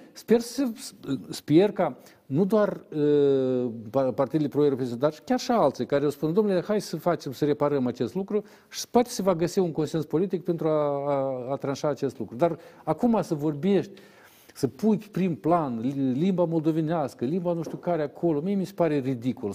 Deci oamenii ăștia sunt cu deficiență de întârziere de 30 de ani. Cred că acest subiect abia, pentru că suntem în vâlva asta de campanie, cumva încă se va discuta despre acest subiect, dar vreau să trecem la concluzie, pentru că avem încă 5 minute până la finele emisiunii și vreau să încep cu domnul Alaiba. Domnul Alaiba... Care e întrebarea? Întrebarea este... La ce credeți? Ce urmează? Care e scenariul? Iată, în următoarele... Scenariile la alt partid, vă rog, să vă adresați. A fost 3 scenarii cu 4 implicații. Noi avem un obiectiv clar, cel de a elibera țara de sub presiunea corupției, de la orice nivel, și de a face viața oamenilor mai bună. Eu cred că pe asta trebuie să ne concentrăm și asta este un proces, ați spus, schimbarea până la capăt. La această schimbare capăt, dacă sincer, nu este. Important este ca omul nostru să aibă puțin încredere că e greu, dar mâine o să fie puțin mai ușor. Și asta este tot sensul de a construi o țară. Scenarii, obiective și așa mai departe, intrigi, certuri, asta mai puțin contează. Contează cum îi dăm omului încredere în ziua de mâine. Și credeți că anticipatele vor fi în luna organizate? Eu nu pot să vă spun. Acum e foarte multe variabile. Mai sunt, există Curtea Constituțională care depinde când anume se expune și cum anume se expune pe sesizarea cu stare de urgență. Dar fi bine ca ele să fie organizate există oricând este permis legal cât mai degrabă, pentru că acest Parlament, cu majoritatea asta coruptă, este un risc pentru țara noastră, fiecare zi în plus acestui Parlament. Prin țara noastră trec în fiecare an, era un raport, l-am publicat, l-am distribuit săptămâna trecută, dacă nu greșesc, în fiecare an, un raport ONU, în fiecare an, prin țara noastră trec aproximativ $1 miliard, bani murdari. Și asta este tot sensul și toată motivația corupților de a menține controlul asupra guvernării. Altă motivație ei nu au. Pentru că bani, prin țara noastră, murdari, dezgustători de murdari, sunt o mulțime care trec și unii aterizează pe aici. Domnule Mihăieș, la ce să ne așteptăm? Eu cred că o să mai încerce cumva actuala majoritate să caute un scenariu de evitare anticipată sau cel puțin de îndepărtare a datei alegerilor, dar au șanse extrem de puține și eu i-aș îndemna să nu încerce lucrul ăsta pentru că, repet, poate... Prezidențiale se dorește, alegeri prezidențiale. În scenariul lor așa fabulos, ei vor să suspende pe Maia Sandu și să încerce să schimbe toată arhitectura actuală politică, dar, repet, asta este un risc ca ei să piardă totul, absolut. Nu vreau să intru în detalii. Deci noi avem nevoie de anticipate să restartăm Parlamentul, să recredibilizăm, să încercăm să, dacă forțele pro-europene și pro-românești vor fi inteligente, să meargă cu două coloane, da? Și eu cred că ele pot să ajungă cu două coloane să formeze martie parlamentară, să normalizeze viața politică și să dea o dimensiune anticorupție de luptă cu sărăcia și cu corupția și de integrare europeană în Republicii Moldova. Lucrul ăsta e posibil. Dar să nu uităm că această majoritate se va lupta. În spate au Kremlinul, au finanțare foarte puternică, au un imperiu media și va fi foarte greu să câștige lupta împotriva lor. Doamna Năstase, lupta va fi crâncen la anticipate? Cu siguranță va fi, poate vor fi cele mai complicate și cele mai, nu știu, nu vreau să folosesc cuvântul murdare alegeri, dar ele vor fi foarte, foarte dure și eu vreau să cred că forțele reformatoare, partidele reformatoare vor reuși să găsească strategia necesară pentru a putea să formeze o majoritate după alegeri. Pentru că noi vorbim foarte, foarte mult, dar acum este nevoie de reforme, este nevoie de o lustrație a clasei politice, a justiției, este nevoie ca cei ce am început în 2015 să ducem la bun sfârșit. Cei care au furat miliardele, cei care au capturat statul, să ajungă acolo unde e locul, la pușcărie. Asta este misiunea pe care trebuie să o ducem până la capăt. Eu mă bucur că noi avem o echipă foarte puternică. Noi suntem, practic, unica fracțiune care nu dăm cu subsemnatul pe la ANI și pe la alte instituții anticorupție. Avem o echipă profesionistă. Eu sper că acest Parlament următor are nevoie de profesionalismul și integritatea platformei, da, pentru a susține ceea ce înseamnă reformarea acestei țări. De ce are nevoie, 20 de secunde, domnule Tăbârță, viitorul Parlament? Are nevoie de ca... curaj? Bine, eu cred că trebuie să existe un grup de persoane bine intenționați. Eu nu cred că acest grup de persoane va face minuni, însă ei vor încerca să schimbe lucruri spre bine. Sigur că vor fi și greșeli, însă contează intenție, ce vrei să faci. Dacă se vor dori de făcut lucruri bune, ele vor fi. Dacă nu, atunci... Nu o să vândă. Da, bine, asta este deja o condiție a priori. Cum este actualul Parlament, vedem, dar cum va fi, vom vedea. Eu vă mulțumesc mult pentru discuția din această seară. Doamnelor și domnilor, ne luăm rămas bune. Revedem vineri la ora 20:00. O seară frumoasă!